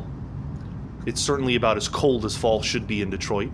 And you all eventually make your way to this northern neighborhood where large swaths of it are empty, gutted homes. Some of them look like they were probably once very nice, but they are empty, blown out, walls missing, pieces missing.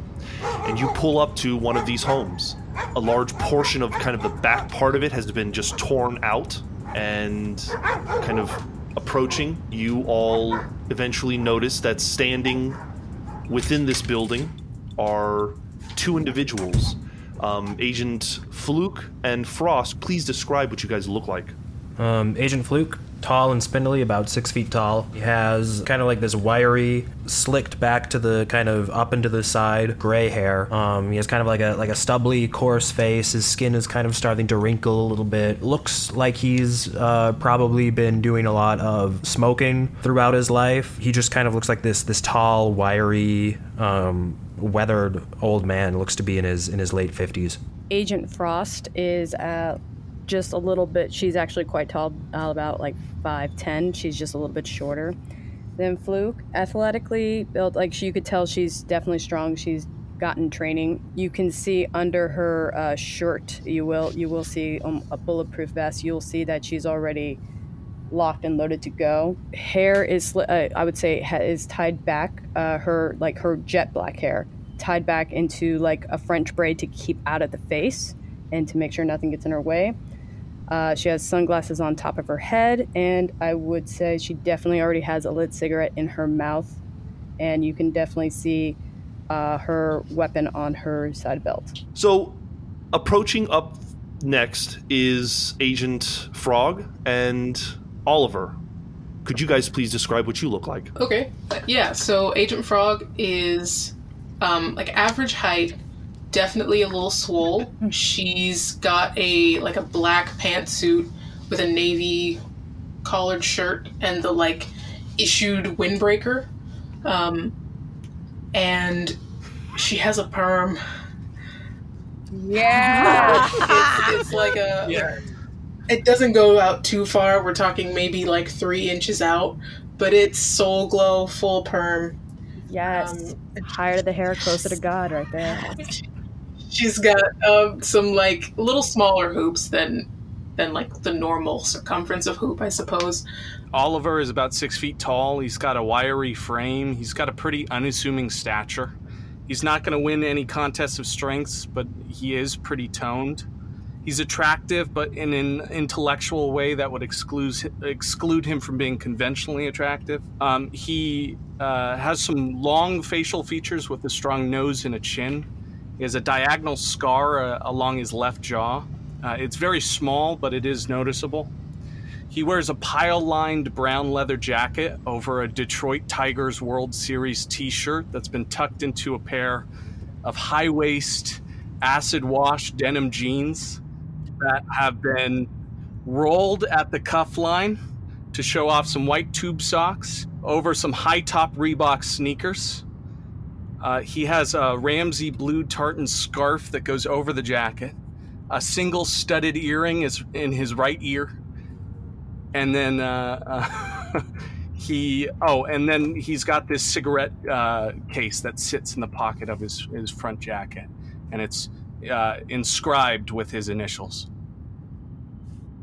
The four of you meet in this abandoned home. Well, thanks for coming on such short notice, and I suppose congratulations on the World Series. That's got to be really exciting. I don't know if you're a sports fan or... Oh, yeah, it was... Absolutely, that's why I wore the short. But the shirt is really just talking more about the riots. Incredible that thing could happen in the same night. You could see the smokes from the car overhead of the stadium as you were watching the game. It was pretty interesting. Wow. Okay. Yeah. Glad I wasn't around here then. Jeez. Yeah, it's how we celebrate in this city. Damn. We win and we turn over cars, right? Yeah, it's only fun for some people. Oh. Yes, exactly. I'm sure. This kind of awkward hellos for the first times of not seeing each other for some of you it's been maybe a year, year and a half. And then Rose shows up. Rose, could you please describe what you look like? Yes. Rose is pretty petite, like barely over 5 feet tall. She looks like a person who has spent her life wandering the stacks. Her black hair is kind of shot through with gray, even though she looks pretty young, like maybe mid to late 30s. And she keeps it tied up in a top knot with a scrunchie, but kind of wisps around her face are constantly falling out. She has some lace-up black calso shoes, high-waisted khaki pants, a high-collared white button-up, and the only splash of color she wears is a chunky, deep purple cardigan. She has huge wireframe glasses that are constantly slipping down her nose. Silver, like small silver hoop earrings, and a brown JanSport backpack. Rose steps into the abandoned home, and Agent Fluke, you now know that everyone that you need here is here. So, I'm assuming there's not much in the way of furniture in this building, so I'm assuming we're all kind of just standing in like an awkward loose circle. And I'll just say, well, God, like I said, thanks for coming. Forgive me because I don't really like doing this, to be perfectly honest with you, and I, frequently find myself at a loss for words when I'm trying to describe these kinds of situations. Needless to say, there has been a resurgence of something unusual in the city, related to a certain psychotropic substance that has been identified to have recently resurfaced in Detroit. Regarding a DEA and FBI investigation that has been happening recently, and we suspect that there is more to this drug than meets the eye, and I don't necessarily want to say anything more than that in mixed company, but I'm assuming at this point we've all heard a little bit about a substance sold on the street by the name of Reverb. Is anybody not familiar with that situation.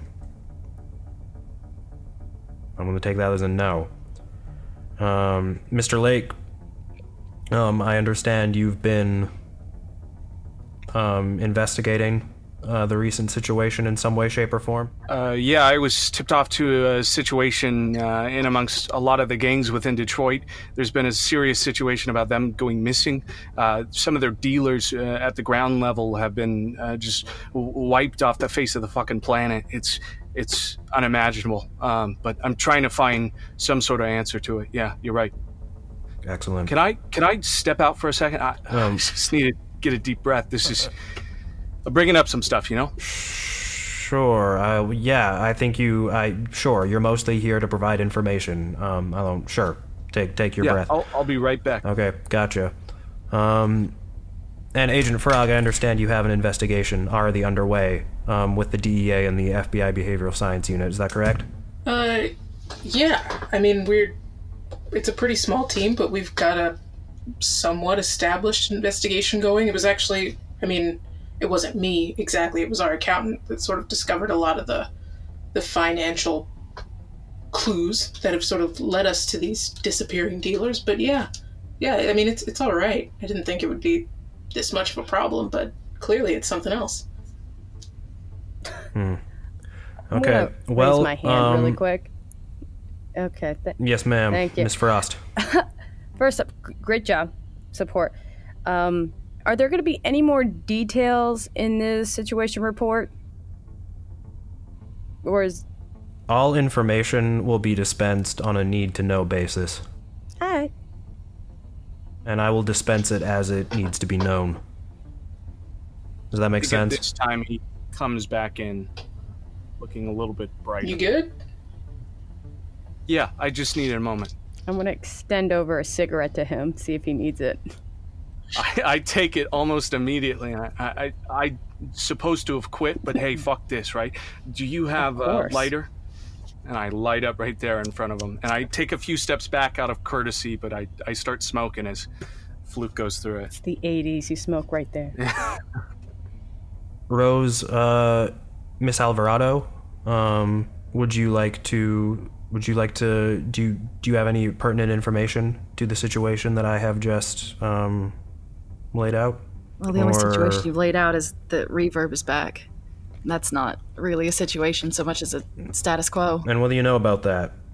You say status quo. Have you seen this regularly? Well, it's Sergio, it's been a thing in Detroit for a while. Well, certainly drug abuse has. The gangs largely run off of drugs. The drug itself, Reverb, is pretty new. It's when he says it's back, he really means it's more in the group that he is associated with is history. But this is kind of the first time you're really knowing anything about Reverb. With that said, you probably feel that you would best be suited speaking to the community that you are very closely tied with.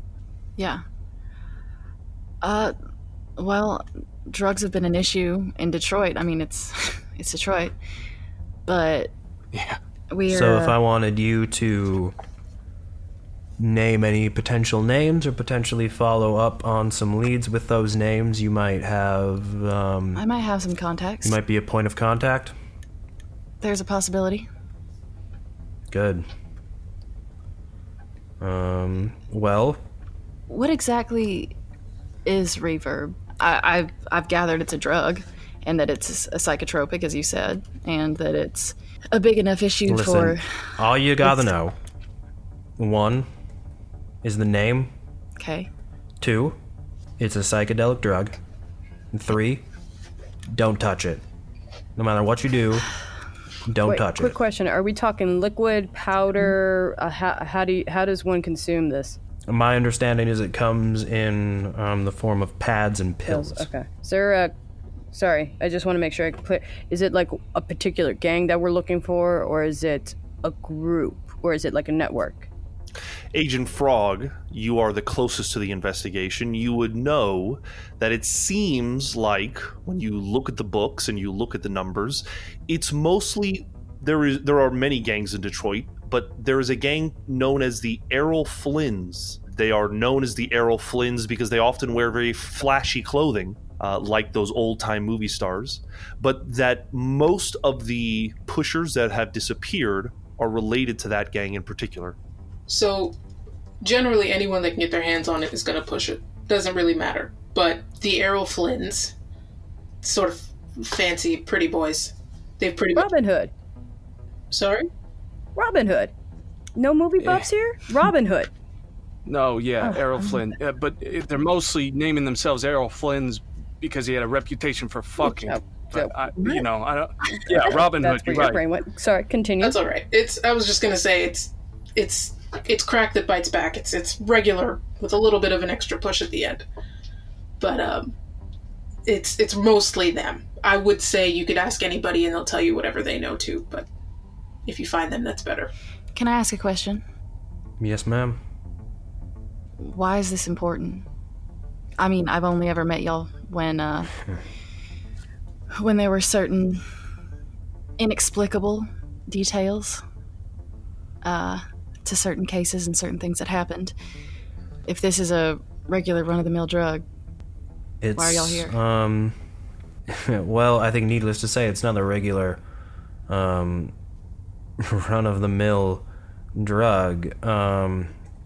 And you remember, let's just say it has to do potentially with a certain document from Detroit University. Do you understand my meaning? I do. Good.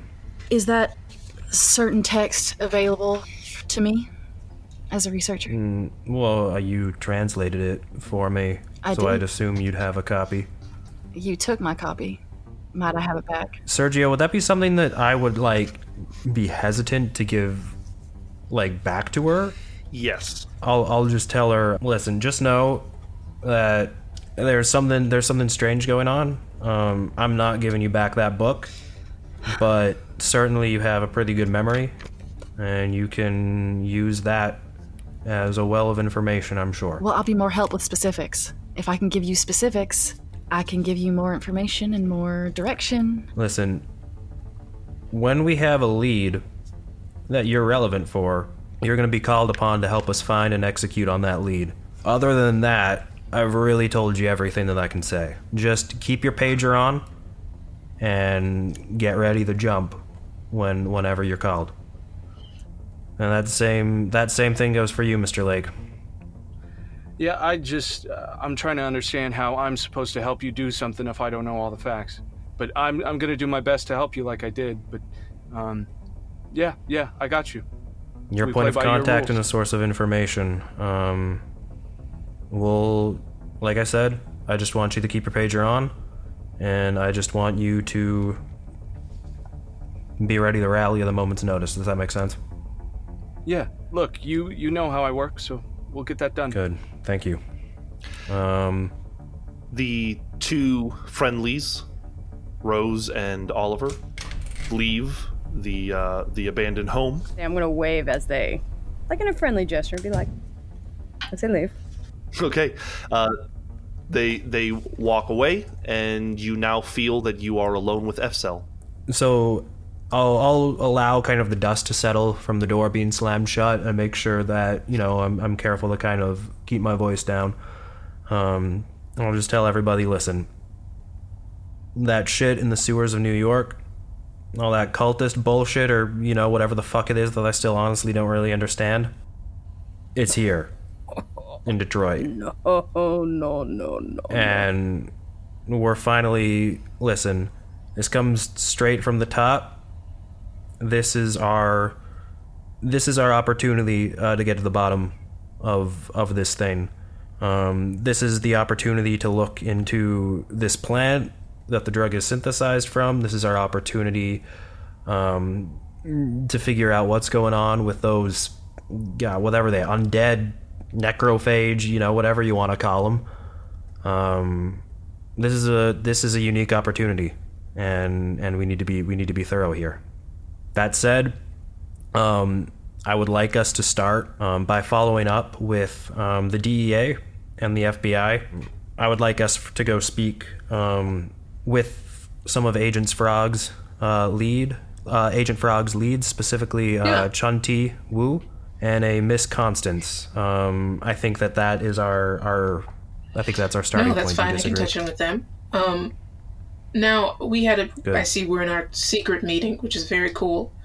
But if those two were as helpful as they were last time, is there anything specific we shouldn't talk about? Because as far as I'm concerned, they're part of the team. Yes. All that they need to know is that there is a drug out on the streets called Reverb that we're interested in. And you don't need to give them any information. They're a source of information, not a repository for it. Does that track? Yeah. We use them to follow up leads, we use them to talk to people, and we use them for their local knowledge and nothing else. May I ask, just for the sake of preparedness, is this also a cleanup with them as well? There's always that possibility, yes. Now, when you say cleanup... Holy shit. Fucking hell. Girl, you know what I mean, put a bullet in their head and ditch their body in the lake. Is that what you want to hear? I understand. I mean, you guys get to leave is what I'm saying. I live down the street. Like, can we be considerate is all I'm asking. I don't necessarily...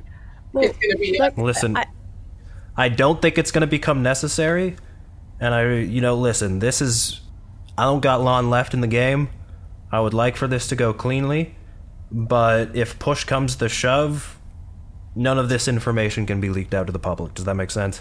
I understand. And if that means a local journalist and a librarian that no one's gonna miss disappears, then that's just what we gotta fucking do. Well, it's not your squad that's escorting their funerals. Just keep that in mind.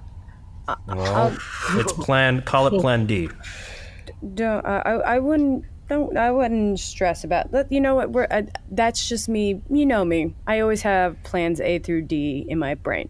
That's not even Plan A right now at the moment. So you don't have to worry about it. It's all good. That said, we need to decide if we are bringing these two individuals along with us or if we are only calling them in as necessary.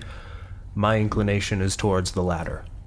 Otherwise, we might potentially... To minimize the risk, I say let's go ahead. Let's do what we do best. Let's go ahead and find Chun-Ti Wu and Constance. Let's go ahead and just go from there and then... If we need to proceed a little further, then we will go ahead and ask for assistance. But to make everything so Frog doesn't feel like we're stepping on her turf, let's just go ahead and just try to do as much as we can without endangering the friendlies. And think about it this way. The less they know and the less they're involved, the less likely that this becomes a cleaning mission. How about that? I mean, my team, they're not a risk. It's just, we're going to the office to talk to some people. They could come. Also, we are dangling a carrot of secrets in front of a professional snoop. So I feel like that's going to backfire. That's a good point. No, you're exactly right. We probably need to keep an eye on him anyway. All right. Well, I mean, we'll lock him in the back of the car or whatever, for all I care. So the problem is that as you are discussing this, there's a good chance that the friendlies have left in their cars. So you'll probably just have to let them know where you want to meet them. With that said, let's go back in time a little bit. Rose and Oliver, you guys are walking away from the house. First quick question. Is there any chance that Rose could sneak around to the side and try and hear more information?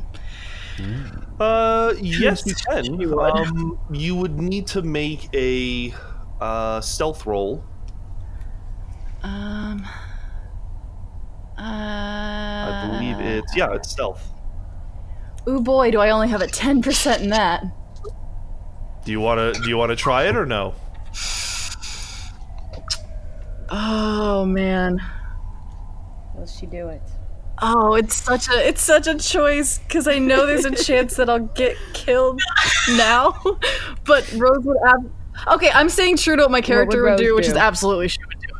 Rose would absolutely try and find more information. She's a fucking huge-ass nerd. They just, gave her half information. Of course she's going to go. Okay, yeah. Okay, yep. Do I see this? I imagine I came out... You're walking, and all of a sudden Rose stops and is now trying to stealthily walk back up to the home. Immediately I go, Rose, what the fuck are you doing? I succeed. I got a 4. Oh my god. I'm just gonna go. Ollie, shut the fuck up for a second. Rose, what are you doing? Just go to the car. I'll tell you. Oliver, while you head back to the car, you're probably standing in the sidewalk, just kind of watching her. Rose, you are able to get close enough, and I will say that without the agents knowing, you overhear the majority of their conversation. What are the odds that any of us catches her, like, in the window or something? I will allow you all to make alertness checks, but you're going to be at minus 20% as you are in the middle of a important briefing. Yes! I succeed! Ooh! Fail. I succeed! 9. 46. Wow. Oh, fuck. So, by, you know, getting towards the end of the conversation, the two ladies, the two, Frog and Frost, you hear something. It's probably the scratching of my pencil in my notebook. Okay. Do we hear or do we see her? I'm so sorry. You currently hear something. It sounds like there's somebody outside the home around the corner where you cannot see them right now. I would definitely get very alert. I'd be like, I would like do that quiet, like, and then nod towards the noise. Mm-hmm. I want to do some hand motion signals and kind of dictate to go to, like, sorry, for Frog to go to the left. I'm going to go ahead and try to go around. Okay. If I do this, can I run? Here's what I'll say. You can roll me an alertness check, Rose, and I need the other folks to roll me a stealth check if you are attempting to kind of get the jump on whoever is here. I'm just going to go look at, while they're doing that, you know, I'm going to trust the young folk to go deal with that, and I'm just going to go look out the window. Failed stealth. I succeed! Get the fuck out of here! Yes!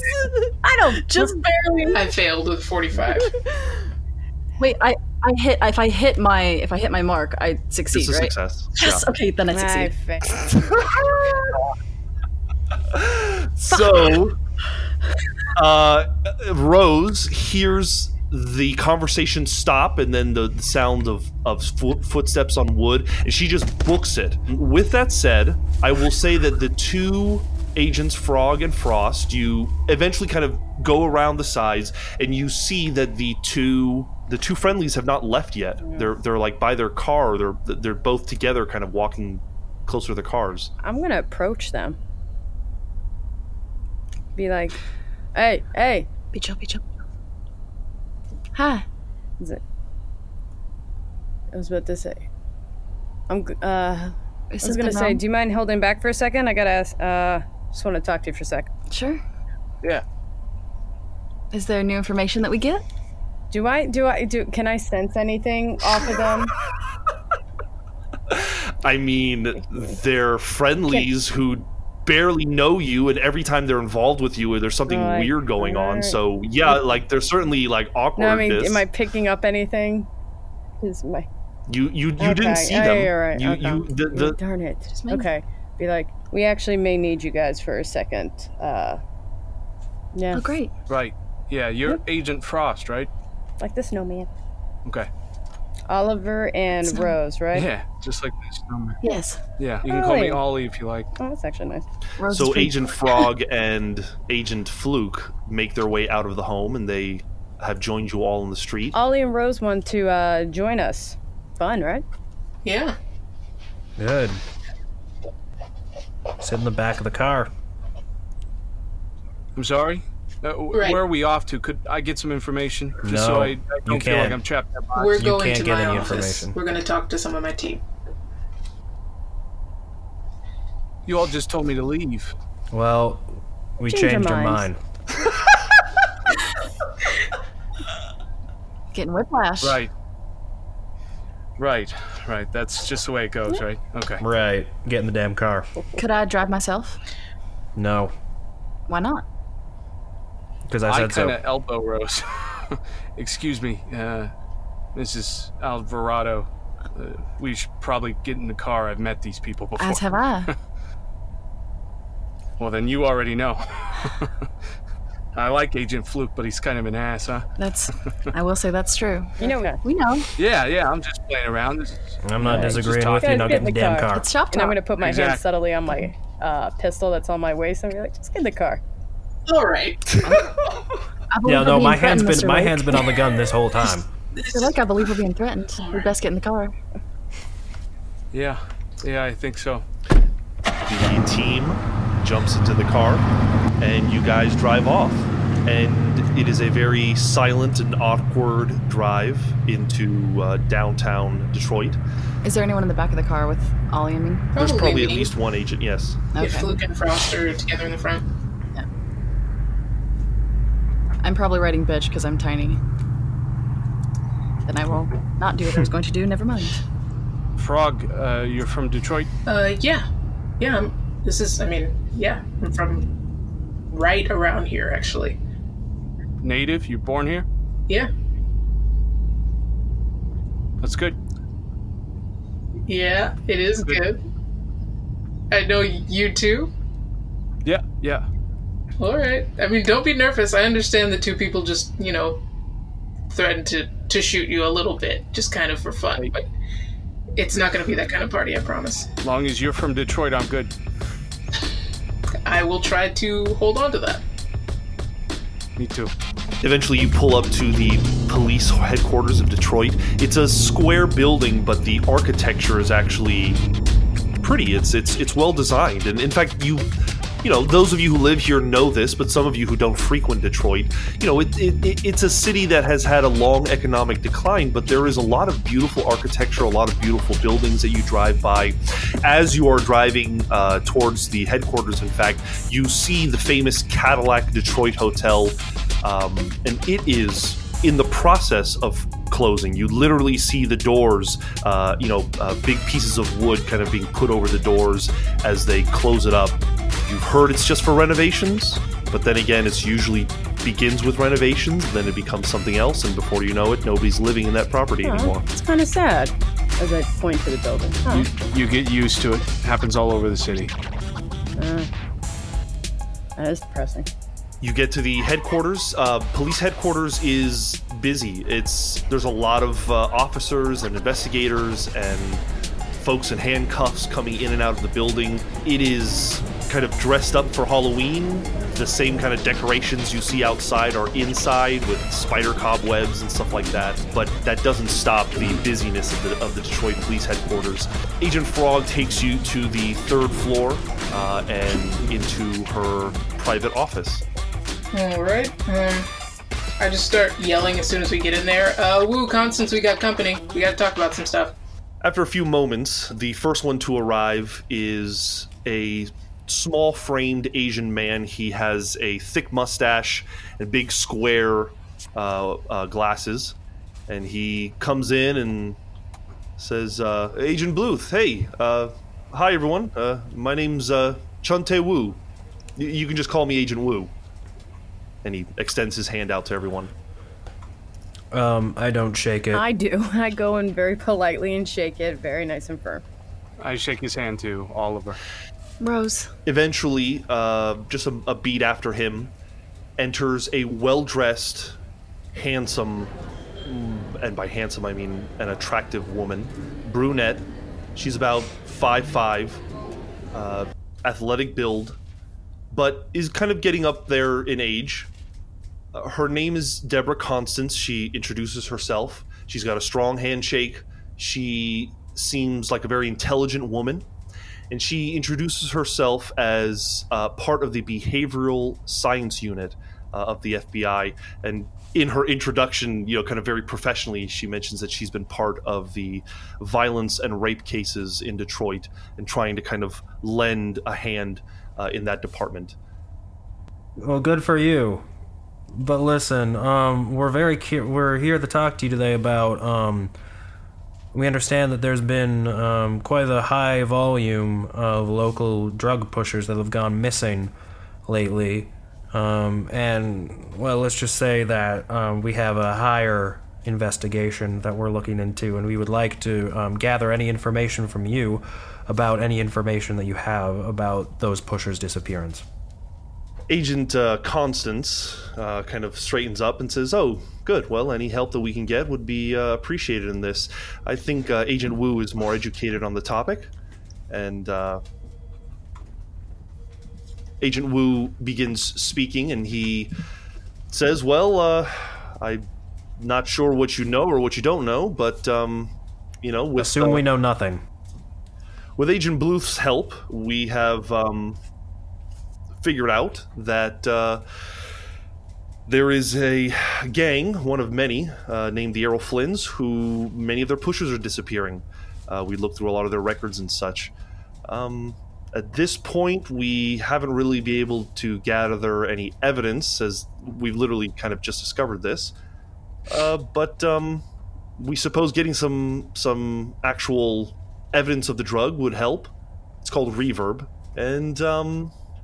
talking to the pushers would be good. I think there's probably got to be some still around. You haven't hauled any in? Oh, I'm just an accountant. I don't do that. I know you individually have not, but the agency hasn't, the FBI hasn't, the local law enforcement hasn't hauled any in? To be honest with you, any resources that have been allocated to this study are kind of at a minimal. It seems like they've got bigger priorities. If you notice all this hustling, bustling, it's... Well, we're about 4 or 5 days away from Devil's Night. Ever heard of it? I can't say that I have. Assume that I'm completely ignorant. That happens every year. Okay.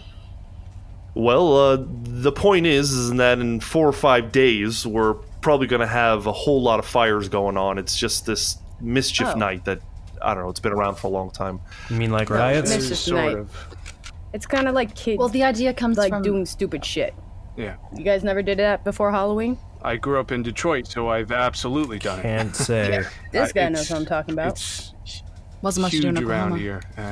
I don't know. It's treated the same way that they treat, I don't know, the Day of the Dead in Mexico. It's something of a tradition in Detroit where you just try and cause as much of a shitstorm as you can. Jesus, we just threw fucking eggs. Yeah, well, when the city's burning, you like to make it literal. Touche. Relation to natural park. Anyway, do you have any suggestions as to where, if, say, we were interested in speaking, or shall we say acquiring one of these pushers? Well, I don't know what your FBI has, and I know I'm probably not the one that should be speaking on this. I know you brought me along as a sort of escort, but I have somebody, if you're interested. Love to meet him. He's a pusher? Of sorts. Supplier? Just an insider with the Pony Down gang. It's the person I've been talking to, or at least I was. What do you mean? It's something. It helped me out with a story a while back. Things went sour after, as sometimes they do when you release a story about somebody's life. And but they're a good source. I think they'd listen if it was something important to them or to the city. I don't know. As Oliver is speaking, Wu kind of looks over at him and cocks his head and says, "Hey, I know you. You're Oliver Lake, aren't you on TV?" Yeah. Deep Dive. That's me. Oh, interesting. I didn't know that there was going to be a journalism piece on our study. Yeah. I'm trying to look into everything that you are. Essentially, I was in the middle of working with it with these kind agents. Sort of brought me in, so to speak. Think of it like a mutually beneficial consultancy. Exactly. Mutual. Well, I think Mr. Lake here has the right idea. I mean, you should... There's numerous nightclubs and music venues that we've seen... we've had patrols mention that people are using there. There's still dealers and pushers out there. I mean, if you've got connections to the community, you know, try talking to these folks and see what they know. The awkward thing is that technically this reverb, whatever it is, it's not scheduled, so it's not it's not illegal is what I'm trying to say. So, you know, hopefully they've got something else on them if you arrest them, but you should... no one's talking about arresting anybody. We're just talking about having a little talk. Yeah, good luck with that. It's not easy to talk to some of these people. No kidding. I have my ways. Anyway, is there any other information that the two of you could tender to us related to... we honestly are I'm going to be frank with you, whatever investigation you have been doing, we will be taking it over from here on out. So whatever files you have, any information, leads, we're going to have to take all of that right now, if you don't mind. Deborah Constance kind of straightens up a little bit and she goes, if I'm not mistaken, I am the lead investigator on this study. If anything, you're here to help us. If that makes you feel better. All right. Okay. Listen. I'm Rosa's gonna kind of look like awkwardly towards a window, just like, oh my god, this is cool. Listen, regardless, this is not the time to pull any sort of rank, and it is going to eye Agent Fluke lasers at him. Deborah continues and she says, I'm sorry, I didn't catch your name. What is your name, sir? My name? Yes. You can just call me Special Agent Fluke. Strange last name, I know, but... Well, Special Agent Fluke. I think we've told you all all that at least Wu knows. I am not a part of this drug investigation. I'm part of a different investigation. But the point is that he has spent weeks working on this information to just be handed to you on a silver platter. So if anything, it is now Frog and your group's job to find out what's going on. Excuse me, ma'am.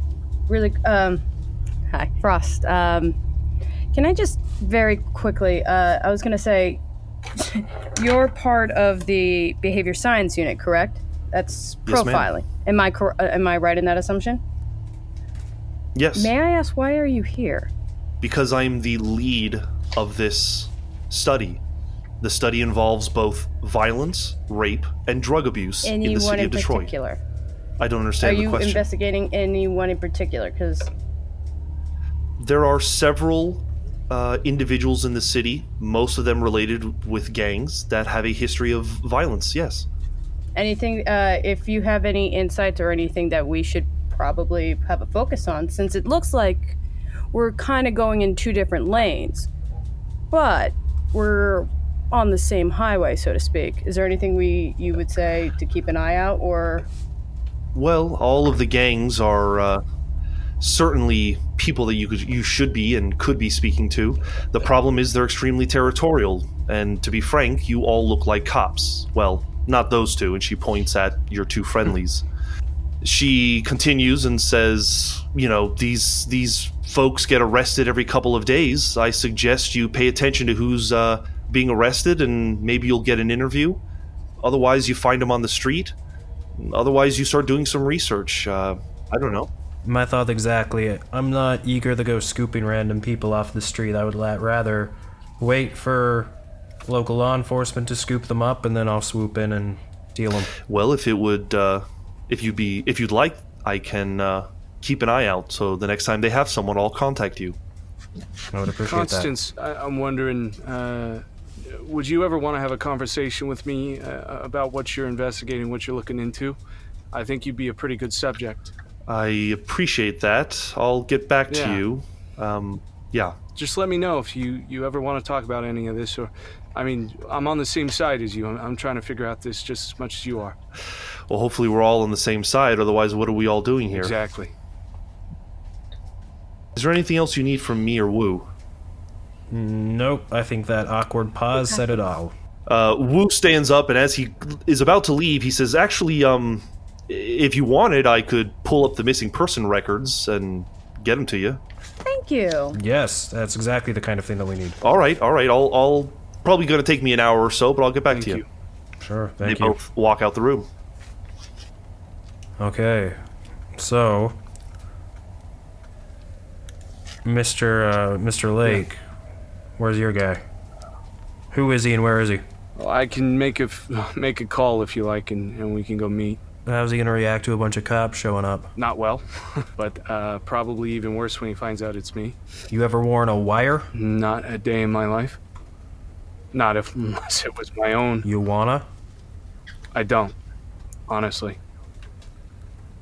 Well, I think you're gonna. Okay, understood. Would it be easier if I, if you want, I can go with him, but I'll just change out of this really quick. Trust me, I can all be right. persuasive when I need to be. Okay. Good, but we're going to wire you both up. Well, first thing, I got to actually get out of this pants and shirt combo, and I need to find probably a good, nice, slutty dress or something. Anyone can take me down to, like, inventory or evidence really quick? I don't think you want slutty confiscated. Dress? Trust me. You With these legs, you can distract a lot of people when they're not paying. We could find a lost and found or a Goodwill or something, but just you want a dress that we pulled off of someone that we arrested, assuming they have something underneath that dress. I'm just gonna do a move for you. I'm just gonna care about you right now. Oh, thank you. Begging for venereal disease. I don't understand why. I must have got lost, but. Are we trying to fuck my contact? No. No, damn it, no. It's a... Mr. Lake, you make that jump quite quickly. Multiple times. You've done that twice now. I mean, if for some reason it becomes necessary, I guess, but I can't see a situation, unless, that's what the information costs. We take him to an area, you meet your contact in an area, most likely in a bar or something. I'm just going to be drinking nearby while you chat. Okay. Yeah, I just make sure you're far away, because if I bring any second person, it's going to spook. No, honey. No, I come in. I get one before you. You don't have to call me honey. I appreciate that, though. Oh, Lord, you're going to be fun. All right. So, Sergio, I assume that I would have access to some type of surveillance equipment. Yeah, I think it's being in the police headquarters, you have a small FBI DEA team. You can get access to some wires. I'll go get. I'll start the process of requisitioning 2 of those. Okay. Can I go to a payphone and try and punch in the only number I know for my contact? Sure. You make the phone call. Echo, do you pick up? Pick up? Yeah, no, I pick it up. It's probably at the store. Yeah. Hightower Records, how can I help you? Hey, I know you're going to hang up, but please don't, okay? Who is this? Ollie? Yeah, but I... Hangs up. Oh, fucking shit. And I throw the damn thing into the phone cell, and then I make the same call again. Can I be just standing watching? Sure. I wait till the last ring before I pick it up again. Hello? Hey, it's me. Please don't. I don't know why you're calling me. I was pretty clear the next time I see you, I was going to put a bat in your head. Yeah, I kind of meant it. No, I believe you. I saw the bat. Here, let's talk. I just want to talk. I have an opportunity. A really good one, actually. And I think that you and I could work together again. I know you didn't really like it the first time, but I swear this time it's not with the story. So I can't really fuck over your whole life, huh? Not twice. That's too much dumb luck, right? Uh-huh. I hang up the phone. Good for her. Damn it. Who'd you piss off on? I put a finger to Rose and I say, don't, please. I've got this under control. Excuse me. It seems very clear. Yes, thank you. Thank you for the vote of confidence. And I dial the number again. She does not pick up a third time, but you know where she is. Oliver hangs up the phone. Yeah. That went well. You and I got to talk about this, right? I'm very aware. You gotta go home, right? I'm not going home. Well, then I gotta go home, one of us. Why? You know as well as I do who these people are, right? Obviously. They don't need to know anything else, though. So then you know what happens when these people are around? Yeah. And you know that I can't let that happen? And I can? Well, one of us has to change. One of us has got to get out of the same prom dress. I can't be sitting here. It's got to be one of us. You go, I go. I'm not staying here without you, and I'm not leaving without you either. Well, then you and I have to make a decision, and it's got to be one that you and I agree with unanimously, and that's, are we here for them and Detroit and the world, or are we here for us? Before you can answer that, the agents walk back into the room with the wires. They begin wiring you up. You are good to go. What is the plan? I got a location. I gotta tell you, not looking so great. Okay. But I think I can fix it. Good. So here's how this is gonna work then. Agent Frost will enter. Where is it? Where did you say it was? Is the bar? Hightower Records. It's a record store. I know that place. Is that dress appropriate for a record store? I'm like, well, it depends on location. I just need to. I can go. I just need to get a quick change and some hairspray, like now. Okay. I know the owner. I can go. I can help. Perfect. Regardless, Agent Frost will enter first. And pretend to look at records. I don't worry. But she'll be there in case you need protection. Okay, but you have to look like the least cop individual in that room. You understand that, right?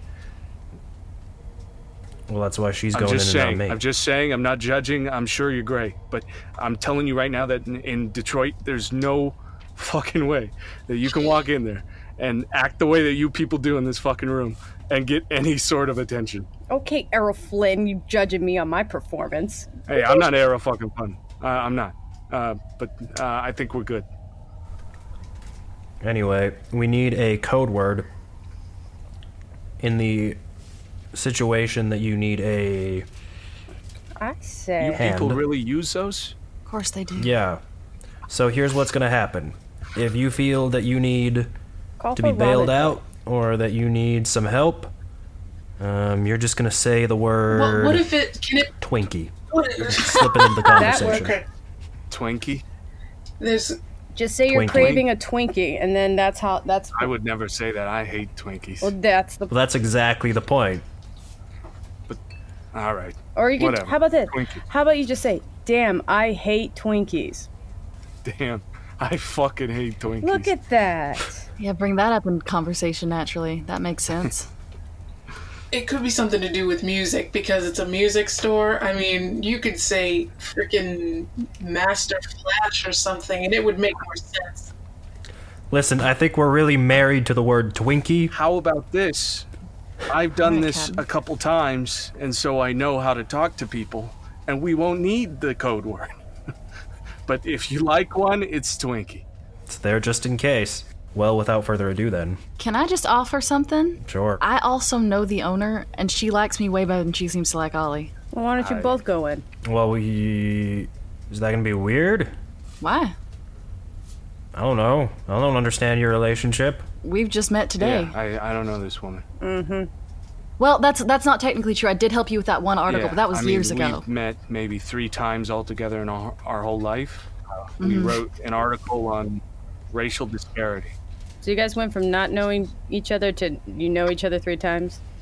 Clearly you've never met me. I don't know anybody. I have a job and I have a shitty apartment. Okay. What I was asking is if it's going to be a problem if you both go in at the same time. No problems here. You know me, Fluke.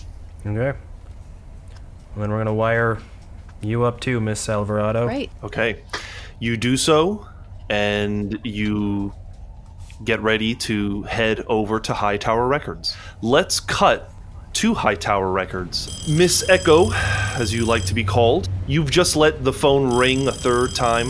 You don't pick it up, and you are by yourself right now in the record store. Do you do anything? I'm going to turn the knob on the volume of what I was listening to because I turned it down to answer the phone.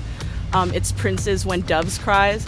I slide on my chair back to the front of the counter and stuff, and I flip the page of the Superman 400 edition that I just got, and I'm just reading through it again as I'm kind of vibing and just jamming and listening to the music, kind of mouthing Prince's words as I'm just like really feeling it.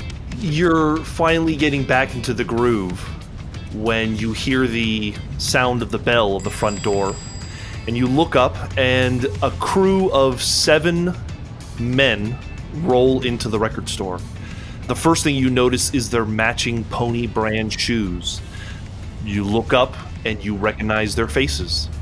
It's Leroy, Walter, and Anthony Buttram Willis. These are the leaders of the Pony Down crew, and along with them are another five kind of homies that you recognize. One of them being a guy named Ollie, and another guy named Tony Bessos, and a few other guys. Can I get the first four names? Sure. The three names that really matter to you are Leroy, Walter, and Anthony. They are all brothers, and their last name is Buttram, B-U-T-T-R-O-M, Willis, W-I-L-L-I-S. The brothers kind of wander straight up to the counter as their lackeys begin kind of pilfering and rifling through the records. Leroy, the oldest, who you have come to know is the leader of Pony Down, at least the de facto leader, kind of gives you a nod and he says, how you been, Echo? Oh, you know me. Vibin'. Hey, yo, me and the boys have a question we've been wondering about. You think the young boy's still mad that you ratted them out in the paper? And they all kind of start giggling amongst each other, like, oh, shit! I mean, probably. Yeah. If I was them, I want you dead, cuz. Yeah, you could say that. But, hey. I don't got anything to worry about, yeah? Says, hey, I'm just fucking with you, girl. And he starts laughing and kind of puts his hands up. And, you know, suddenly this very tense moment just suddenly is just a joke. And, you know, you kind of brush it off the way you do with these guys. But he says, listen, we appreciate now you Pony Down. But we need to ask you a favor. Whatever you need, you know I can provide. I appreciate that. We got a meeting with new seller. Got something hot on the street that we want to get in on. Does this Sunday night work for you? After you close, you let us in, let us hang out. We have our little situation. Then we get out. We take you out to celebrate. How about that afterwards? I mean, it sounds like a plan. Hey, that's cool. That's cool. We appreciate it. And listen, you know, you scratch our back, we'll scratch yours. We'll make sure young boys, they leave you alone. I appreciate it, as always. He throws you a handshake to kind of solidify the deal and gives a little whistle. The other boys kind of finish perusing, and they kind of make their way out of the store. I don't say anything else. I just have a big, like, nice smile at them as I kind of nicely wave till all of them walk out. And I think that's a good place to end for this evening.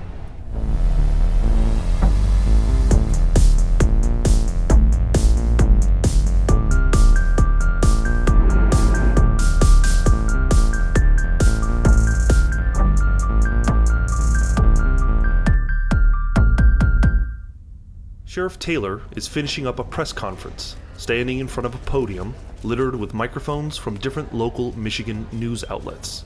Their two children were thankfully unharmed, and we've alerted their next of kin. We hope they'll be released from child services this evening. Finally, this morning, a property owner about an hour outside Lansing reported a vehicle on fire in one of their pastures. Local fire rescue put out the flames, and we are currently running the VIN and plates of the vehicle. Though it was badly damaged by the fire, we believe it is a Suburban, matching Mr. Stevenson's description. We have a strong suspicion that this vehicle is linked with the Stevenson murders and the act of arson in the neighboring property.